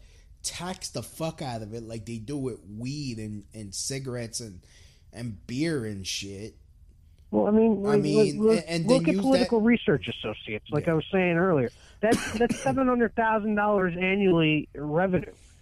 Why would they ever want to end making that money? There's there's a handful of people there. They, they, who knows? They probably all make hundred thousand dollars each every year. Well, Gabriel, That's they- they're- lucrative for them. Yeah, well, Gabriel, they're they're they're more um, there are more problems to fix other than making up shit. They could go after real issues and try to. Yeah, they, they they're too and- deep into it now. They're they're too far Like, into that- what they're that's the doing, thing. where I they, mean- they're comfortable making the money they're making. I mean, they make I more money them- than I do year. Yeah. I don't make that kind of money. I mean, if I was Why- them, that's, what I would do. It's pretty clear what Like- they're doing here. Like once once I solve the issue, we move on to the next issue.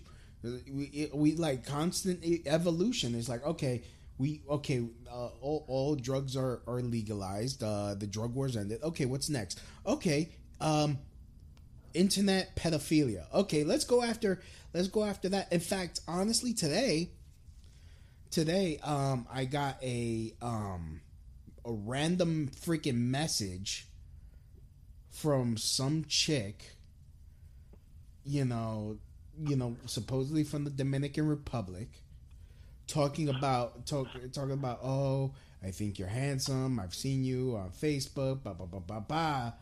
Like a random fucking message. Oh, I'm from I'm from this. I'm from here. Oh oh, but I'm a sex worker, and and I'm like, what do you mean? He's like, oh, I go to people's house and I I use my mouth, my ass, my pussy, and and I'm like, well, Sounds like a prostitute to yeah, me. Yeah, You're a sex slave. yeah. So I'm like, I don't pay for that. I'm actually looking for a real relationship. And then I get this random message from supposedly her pimp talking about how he's going to threaten my family. So what I, I I start laughing in his stupid face. Are you stupid? Yeah. This is America. You can't threaten your family. In America, we we take care of business. You don't come. This ain't some country that you Yeah. can literally, you know, terrorize people. So this no, dumb- no, no. You this- come this to our house in America, we're gonna defend ourselves. Like this dummy sends. We believe in his, freedom. Yeah, this dummy sends his phone number, so I call him, and he's like, "Oh, what what business do you have with my girl?" Da, da, da, da, da. I'm like, I and I'm laughing at him. I'm like, "Do you know who our president is, motherfucker? Are you even?" Amer-? Yeah. I was like, "Are you American? I'll have you fucking deported." Like, what are you talking about? And then I just, Wow. and you know what? I ended up reporting the whole conversation to law enforcement because that's Right. sex, that's sex trafficking. And Right. isn't my president against sex trafficking? Well, um, well, I guess So- we'll find out. So hopefully, I don't think law enforcement will do anything about it because, you know, I've heard some pretty crazy stories over the years about law enforcement and sex trafficking, but uh, that's probably a whole other investigation worth looking into.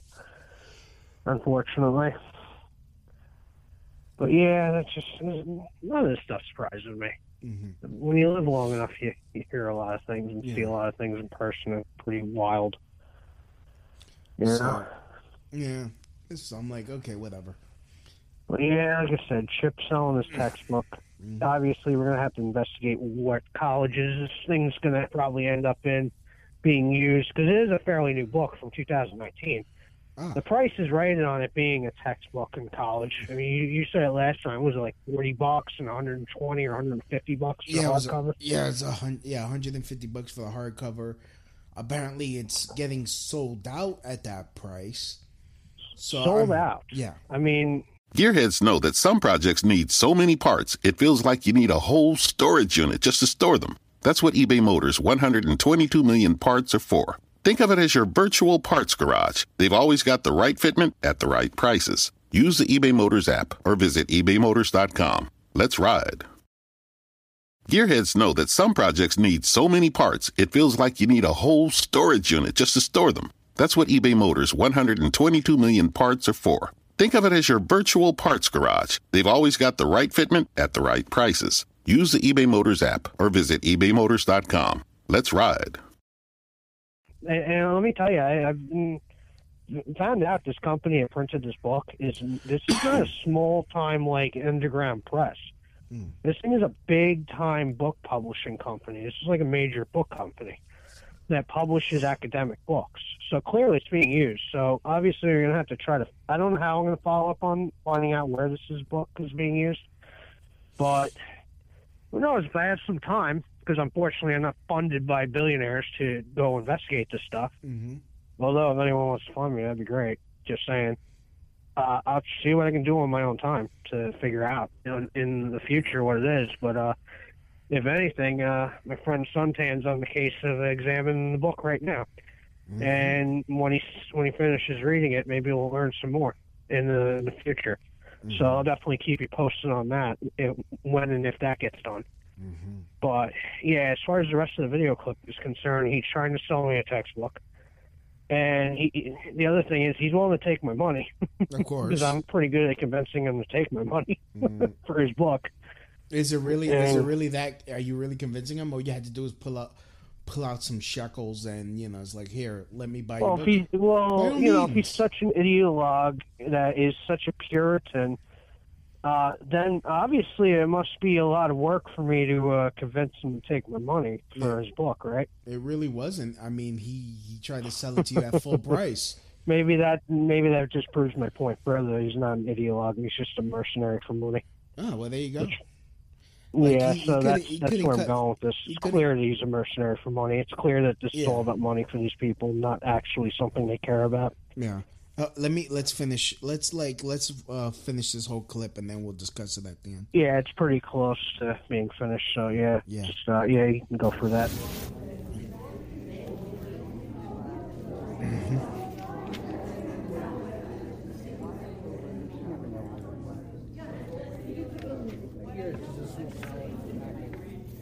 What's your name? First name. You be good enough to sign that. I know I'm terrible. Thank you. Thank you.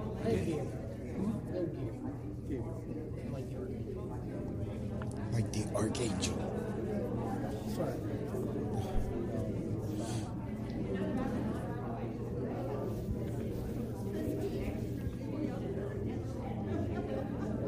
Check out the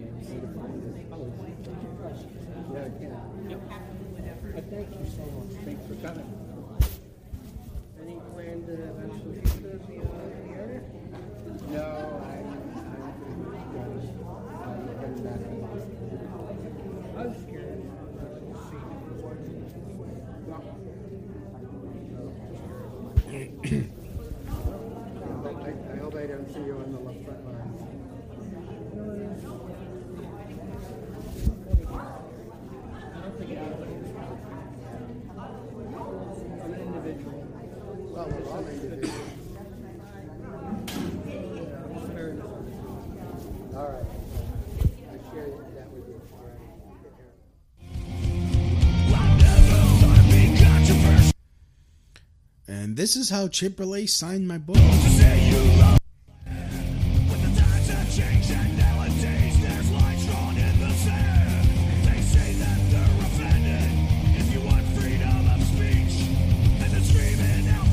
Can't really can't really tell by. Me. So, anyways, what did he what did he sign in your book? Yeah. Um, well, actually, you know, it's funny. I just gave my book to Suntan to go research, so I don't remember. I think it said "Ain't not too late to change," which uh, we made a mistake last time when we uh, talked Yeah. about that because we subconsciously said it's not too late to change, but he actually forgot the S. So he Mhm. he must have been so flustered himself Mhm. that he couldn't even properly spell the word in his own book. And our- and tell our me brains what I should do to repent as our- an evil Nazi, or so he thinks I am. Like It's funny too because when you listen to his conversation, he acts like he don't know my name is, but yet he knows enough to know that I'm the evil Nazi Yeah. in the room, the the the person that others everybody. Mhm. And you better not see me on the left right lines, whatever that means. Nah. I mean, what? What do He's you? not what- coming back to Long Island apparently to do any more lectures. uh, well, you probably, that, you probably, you, probably. yeah, you probably made it too hot for him. I gotta tell you, I, he, that speech that he gave was a lot shorter than normally. I feel like he gives like a forty-minute speech, but instead his speech was like twenty minutes. And like I think I've seen videos of his up for like an hour and a half on YouTube, and that video I posted up in full from question and answer is only like forty something minutes long. So who knows if his talk was shortened because he was flustered by the fact that I was there. It's quite possible. I don't know if he shortened his. Uh, he said the event was supposed to be till like three o'clock. I don't think it even lasted till three o'clock. Mm. I'm not really sure. Your very, your very, your very spread. presence, your very presence made the block too hot because they were like, "Oh shit, we got one of them here. That means they're probably a lot of them, and they're on their way to come fuck us up. Pack it up, Oh, pack funny- it up, Chip." Funny thing is, Louis, it was just me. Yep. And that's it, it, I got to tell you though, I'm grateful that I went there because I got to learn a lot just from interacting with these people. and they, we got a copy of their book, and we're gonna get to learn about what these people think in this book, and it might even explain some of their potential strategies and what they might actually try to combat us with in the future. So it's a good thing I went to that. I think I, I think that's the investigative journalism that uh, you know, needs to be done right now. We need to go more to these events. We need to know what these people are talking about because they're so afraid of us to see what they're, what's being said. As you saw, Spencer said he is he doesn't think I should be there Right, right. to see what's being talked about, I despite think- the fact that this guy has smeared my name personally on multiple occasions. Who, without even knowing you, without even having have met you He's never even met me in person once. Not, until that day, and he said that he didn't, still didn't want to meet me in That- person. that's racist. Which me, yeah, well, actually, you know what? He, I think he is kind of a racist. I think he's uh, well, I better not say it because I'll get called an anti-Semite by him. Uh, I'd say he's a Jewish supremacist who's obsessed with his Jewish identitarianism, and I think he has some issue, you know, white people or something. And because honestly- he's obsessed with writing about evil white people. And here's the long. funny thing: I've spoken to other Jewish people about him being a Bundist. Yeah, what do they say about that? I'm kind of curious what their thought on uh, Bundism is. It, it's it, it it's well for now for like for the modern age, it's stupid to be a Bundist. Well, that's why he refers to himself as a neo-Bundist because he's a new type of Bundist, whatever that is. I, he he hasn't quite crafted what the uh, the ideology behind that is or the philosophy because I've never seen it. Although I could be wrong, he has spoken in front of Yiddish uh, type groups. Uh, he actually gave, a, I think, a lecture in front of a Jewish uh, center regarding uh, Jewish anarchism. You know, his ideas of Judaism, I guess. So maybe we should study what he had to say about that. That might explain what he refers to as a neo-Bundist. But I have seen him refer to himself that way. But that would be interesting to have that conversation to learn more about that with uh, other Jewish individuals who are well versed in those subjects. That's for sure. Oh, it must be such an anti-Semite who want to talk to other Jews about things. That you know, to be educated on things. Oh yeah, yeah. Yeah, it's uh, uh, oh, I'm, I'm anti-Semitic. Yeah, yeah. Give me a freaking break. Yeah, I wish somebody would. yeah. I wish somebody would try to call me an anti-Semite with me with a picture with a yarmulke on. Yeah, I know. They just Like- like I said, I don't think it qualifies that somebody's anti-Semitic if they're criticizing individual Jews using supremacist type positions. I don't think that's in how- favor of themselves. I don't think that qualifies as anti-Semitism. No, it doesn't. That's not how I- I mean- anti-Semitism works. I think, uh, y- y- you know, you're you're very specific with the people you criticize. It's not a whole. I have a universal uh, method of criticism of all groups, Mhm. and I think uh, you've known me as long as you have. Yeah. Have been able to figure that out pretty quickly. That I'm pretty equal to all people. Yeah, I don't. I don't have racist. I don't have. I, I don't break bread with racist or white supremacists. So it's um yeah. I mean, I've had I mean, I, I would talk to people like that, but uh, I mean, it's not my cup of tea, and I've always made it clear with people I run into that might hold views like that that that's not where I'm at. Yeah, I mean, I've come. take it or leave it. I've, I've come across Christian identity idiots. and- Yeah. and they're and they're very easy to trigger. Well, it's not hard to trigger those people. They're obsessed with race, and anything that's attack on their race, they're very uh, hostile towards. Like you, you just you know, honestly, when it comes to white supremacists, because I was on a, a neo-Nazi podcast after they tried to troll uh, Jovi Val. It was hilarious, Right. And all and and the same thing, same thing with a Christian identity because I use the same joke. Is like, well, I have a white girlfriend and we're expecting our first child. What? Click. Uh, yes, I. Yeah, it's it's a complex, complicated topic to really talk about because, I mean, I understand why some of these people go in the rec- direction they do, and why they're obsessed with their white identitarianism Wouldn't you because there has been such an attack by the Wouldn't, far wouldn't you left feel more comfortable to people your- of white backgrounds to the point where it does look like they're engaging in a racial holy war against white people. So I see why some of these people are concerned with the the things that are being put out there to destroy what they think is their culture. You know, it's not necessarily my cup of tea to be involved with that stuff, but I get why those people think the way they do. Just like blacks think that there's a plan to exterminate them by white people, and vice versa. I mean, every group has their racial identitarians who think that another group is out to get their race. And at the end of the day, New World Order has kind of crafted and created some of this element to specific racial groups. Mm-hmm. And that is why people develop these ideas. And so I, I get why they develop those ideas. It's just not my cup of tea, but you know, I I I saw a long time ago, like couple, maybe five years ago, I think it was. There's a guy named Keith Preston. He actually had a podcast talking about white identitarianism. He's not a white identitarian by any means, but Mhm. he was talking about the the study of it and like a, a real sense of it. Not like the far left uh, study of it, which really isn't a study. It's more like a hate fest. But trying to examine the real issues behind it, like wh- what are the legitimate concerns of folks who hold those views, and even though they're like unpopular kind of people, do they hold any legitimate arguments? And that's what the uh, podcast was discussing. Uh, one of these days, I'll send it to you, and you can check it out. But I, I think it's a very interesting study.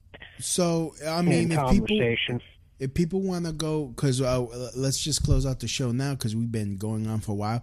Um, to listen to the full uh, Chip discussion, go to GB0083 on YouTube. That is GB. Just search for GB0083 on YouTube, and you'll find it. Hopefully, uh, we could get his ass on BitChute, like I've been nagging him to do for years. I know you have. You've been nagging me, and you know, and well, I'll put it this way: I'm kind of like stuck with uh, no internet access with the uh, the end of the world coming with this Right. uh, Corona death, because all the facilities that have Wi-Fi are shut down. I don't have Wi-Fi at my house right now. And you know what? You know what, dude? All I, all I'm saying is just trust me with the password, and I will I will build it for you.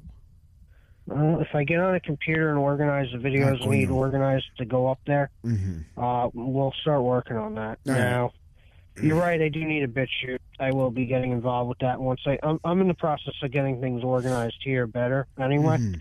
so I'm sure I'll be in the process of doing all that in the near future. Mm-hmm. And you know, like I said, these are important issues to study. I mean, the far left they want to go around calling everyone fascist, white supremacist, white nationalist, whatever, white this or that. And you know, if if these conversations and discussions are going to be a thing, I think it's important that we study them from an intellectually honest position and actually look at the the the real issues behind it. Like the things, if there are legitimate arguments, we should look and examine them to make sure that we really understand what's going on in an accurate way. Mm-hmm. And I feel like the problem with the far left and these Chipper characters is they're not interested in like having a real discussion about this stuff. They're just charlatans trying to make money, Right. and they're mercenaries for the New World Order. And the far left, because it's so hyperbolic and sensationalist, they don't really report accurately on what those things actually are. And because of that, they're kind of lumping everything together. Like the average Trump supporter is not a white nationalist by any stretch of the imagination. Mm-hmm. They don't even relate to each other. They probably don't even agree. But I think it's important we study what that stuff really is so we accurately understand what it is as well as what it isn't. And I'm willing to do that, even if I got to talk to people of that background. It doesn't make me a part of that group per se, or you know, believe in those ideas. It just means I want to understand what the, what's real and what's not about it. And I think it's important that we do study those things and have real conversations about that. And there's ways to do that. But um, as far as um, the video that we discussed tonight, I, I'm glad that you aired that uh, to show people how they treat you if you dare try to find out what's going on and intimidate you. And hopefully, by people, you know, learning about that, they and studying that, they'll learn how to defend themselves against the smear attacks that these scumbags try to impose upon them. And I will call them scumbags for what they did because they know I don't carry a gun. Why they would ever make up a lie like that to impressionable people? Well, I can think of a few reasons. I think we've clearly presented why they would do that. Yeah. Now, as far as the other video you're talking about, the lecture, I don't know. Perhaps we could do another show about that at some point when we do a little examination. Maybe um, when Suntan gets through the book, we could have him come on and talk about what he's learned in the book. Mm-hmm. And if you get a chance to go through the clips, or rather go through the lecture and mark down the time stamps on what each discussion is, maybe we can examine some of that in the future. Okay. Yeah, it's just an idea, you Sounds know, like because I think uh, it's important we study the enemy strategy. and you have done this before with the uh, the Antifa handbook that you uh, Mhm. got a copy of. Yeah. We've talked about some of their strategies. I think it would be good to examine some of the uh, the lectures that uh, you know that Chip Berlet is talking about, and also I know he he's been around a long time. There's uh, there's other video clips on YouTube of lectures much uh, longer than the one I filmed. Mm-hmm. And also, uh, another thing that we forgot to talk about is Chip Berlet. If you have time to play this clip, talking about the Bilderberg group, how it basically runs nothing. I think you should play that just to show people what kind of mercenary this guy is for the established Okay. order. Yeah, can you can you send me that clip via Facebook and not my um text? The other message thing? Yeah. Yeah, I could probably do that right now if you want yeah, me yeah. to do that. Yeah, let's do that. Yeah, let me. Uh, or actually, you know what? I can't do that because Oh. I, if I get off the phone, I can't send it to you. But Oh, right. if you go on YouTube and you type in Chip Berlet, his RT interview from like 2012 should pop up, Okay. and it will talk about Bilderberg uh, baloney or something. Okay, let me see. I think that would be great to play on air for yeah, let for let, let watching yeah, let's close out the show. listening. Yeah, let's close out the show while playing this. Chip Burr. Let's Yes, I think uh, he he's not somebody that's going to disappear anytime soon. He's going to be in this for the long haul. Mhm. There going to be many more things to discuss about him. Okay. Oh, here it is.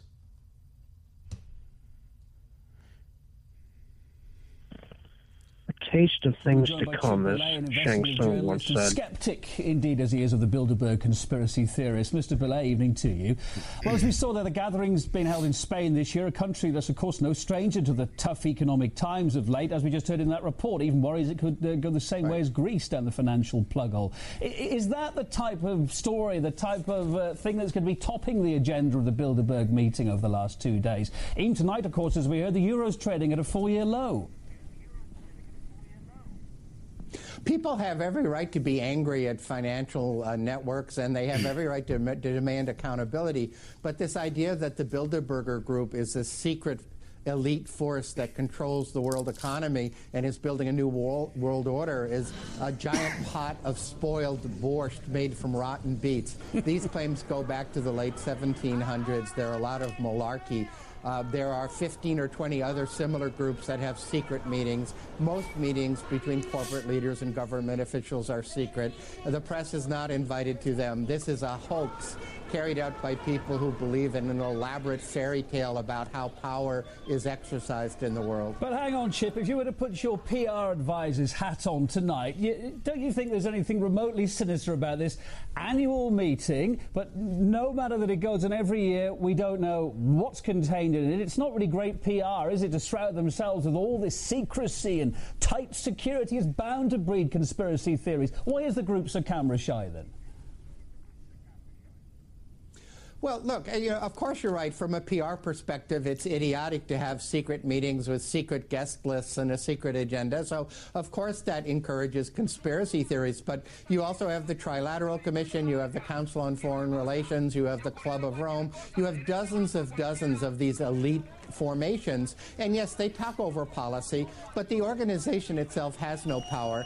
Powerful people with huge security apparatus show up at these hotels, and of course they lock down the hotels. Uh, you know, I'm an investigative reporter. I'm annoying. I try and sneak into meetings, and of course security keeps me out. Uh, this this fantastic set of allegations is is a stage play for the reporters. But these, as you just said yourself, are powerful people with a lot of world influence. Surely they're going to take back to their respective camps some of what they've talked about at said meeting, and that is going to have an effect on the global scene, isn't it? And, and that effect will be covered by the media of dozens and dozens of nations. And, and the, the, uh, the policies that are formulated don't uh, hold any power within the nation. The people who go to the meeting, there's only like two or three people from each country. They go back to their country and say, hey, I heard this at the Bilderberg meeting. What do you think? And the, the National Assembly or the powerful people say, I think it's a lot of malarkey. Take it back and shove it someplace. So this idea that this is plot that is carried out to 30 or 40 countries and implemented is baloney. How can you be so sure about what you're saying here? Because it's such a secretive organizer, such a organization, such a secretive group, indeed. How can you be so sure about that? And if it has no influence, what's the point of it all? Uh, of course, these people have influence, and they want to talk about how to expand their power, and we should object to the way powerful and rich people manipulate the world economy to their benefit. I have no problem with that. But how am I so sure? These same allegations were made in the late 1790s against the Illuminati, then the Freemasons, then the Jesuits, then the Jewish bankers in the Protocols of the Elders of Zion from Russia, an apocalyptic conspiracy theory about Jewish bankers. Then it was the Rockefellers. Then it was the Council on Foreign Relations. And a lot of these people who make a big deal about the Bilderbergers really have this closet agenda of trying to suggest to you it's the Jewish bankers like the Rothschilds. And if you're, if you're talking about the folks from the American Free Press, that's their agenda. That's an organization that was founded by one of the biggest anti Semitic, neo fascist conspiracy theorists in the world, Willis Carto. So, yes, I've investigated both sides of this question, and I'm quite sure of what I'm saying. Good to have you on the program tonight. Chip Berlet, investigative journalist. Thanks for being on RT. All right. Now, Louis, with what you just heard mm-hmm. there, with everything you said about the Bilderberg Group and all those other organizations, would you come to the realization, or actually rather the conclusion, that this man is an absolute hitman for the establishment based on everything he presented there? I would say because basically he basically said that they're doing New World Order shit, but they're not New World Order. Uh, it's like you're just you're hinging on the fact that all these governments, they like you have all these government officials going there. Of course, there's going to be policy being made. Yeah, and that's the point. And this guy knows this. He knows these groups. He knows these organizations. If you look at the photographs that I used in the video, Mm-hmm. and you look at the books on his bookshelf, he has a copy of The Creature from Jekyll Island. He has a copy of, I believe, he even has a copy of Tragedy and Hope by Carroll Quigley, which is a notorious book about the New World Order's like own history by them for the CFR the very group he talks about. So he he definitely um, he has a history of being an establishment hitman for the ruling class. The Ford Foundation, which is definitely a Bilderberg attending member, and you know he talks about the Rothschilds, and we shouldn't talk about that, but they are they do have influence at the Bilderberg meetings. Right. And you know this is what I'm saying. Chip Berlet is he is the New World Order connection to Antifa, and you just saw that evidence through who he's connected with. And the groups I mean, look at how he's trying to downplay the Bilderberg meeting. I'd be curious if he ever, as a quote unquote investigative journalist, ever attempted to sneak in one of those meetings. Now, I have not tried to sneak in one of those meetings per se, but I've been outside of at least two Bilderberg meetings in the United States. And I can assure you there's something really going on there. I don't fully know all the details because how could we, any of us, really know that unless we're attending on the inside. Mm-hmm.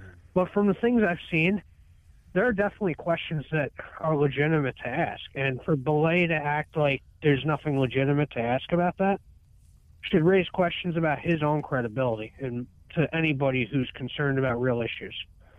But yeah, you see, he's trying to downplay the Bilderberg's influence and all those other groups, while at the same time working for groups that have a conflict of interest involved with those groups. So yeah, this is why Berlet is an important character. This is why I brought him to your attention, Louis, mm-hmm. and to the attention of anyone who's been watching this video, so that we can get on top of investigating what this guy's about. And I'm guaranteeing when you start digging into things, you're going to really find out more, a lot more information to the bigger picture. And I think I've been proven correct in my assessment of that. So, so yeah. So there's yeah. many more things that we could talk about, and we will in the future. But I just wanted you to show that clip to everybody. I saw that a long time ago. Right. All right then. So uh next week we're gonna we're gonna pick this up and um yeah. I mean, yeah, Chipotle. Chipotle. Now you know the name. Attack him, destroy him. No, I'm just kidding. Um, I, should, I should say this too, Louis. His Mhm. actual first name is John Foster Chip Berlet. John Yeah, you Foster. don't go Berlet. with the John Foster name for some reason. Is that similar to the Dulles brothers, maybe? I don't know. I'd like to find out if he's related to the, uh, the family founded the CIA. All right. I'd be curious.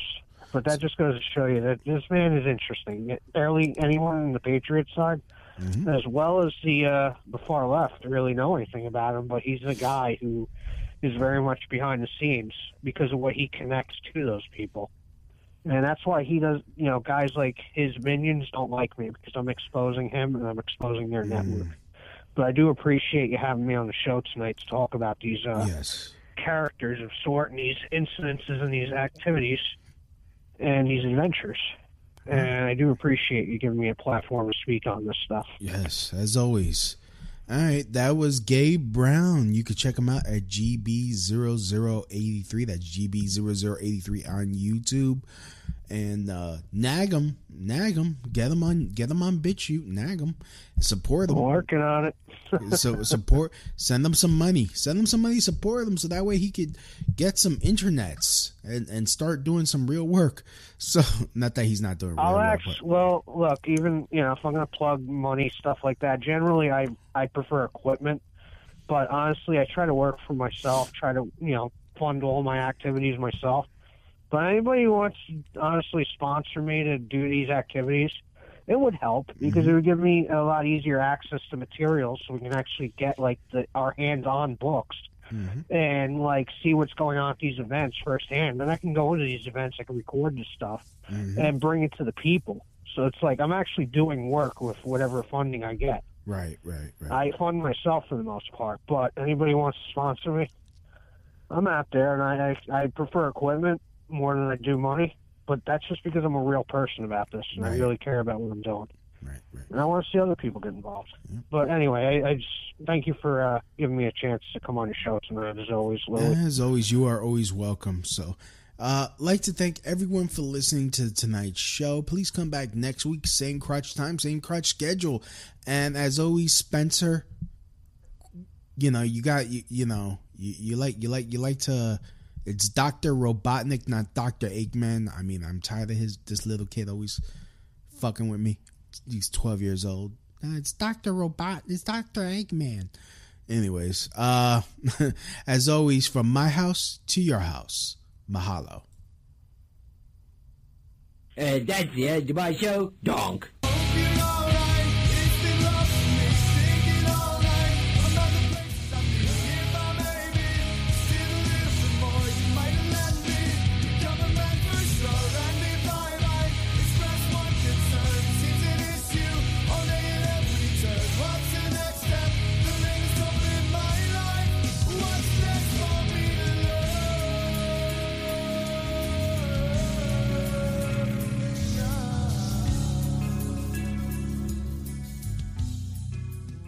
Help the Crotch Shot Radio Show grow and thrive by doing something you already do. Shop on Amazon. Amazon always has great deals for whatever you are looking for, from survivalists and riot gear to beanie babies. Next time you're going to shop at Amazon, use my link. The prices stay the same, but I get credit for the sale. Just go to tinyurl.com slash Louis B and just shop normally knowing that you're helping support the Crotch Shot Radio Show. That's tinyurl.com slash Louis B. Gearheads know that some projects need so many parts, it feels like you need a whole storage unit just to store them. That's what eBay Motors' 122 million parts are for. Think of it as your virtual parts garage. They've always got the right fitment at the right prices. Use the eBay Motors app or visit ebaymotors.com. Let's ride. Gearheads know that some projects need so many parts, it feels like you need a whole storage unit just to store them. That's what eBay Motors' 122 million parts are for. Think of it as your virtual parts garage. They've always got the right fitment at the right prices. Use the eBay Motors app or visit ebaymotors.com. Let's ride.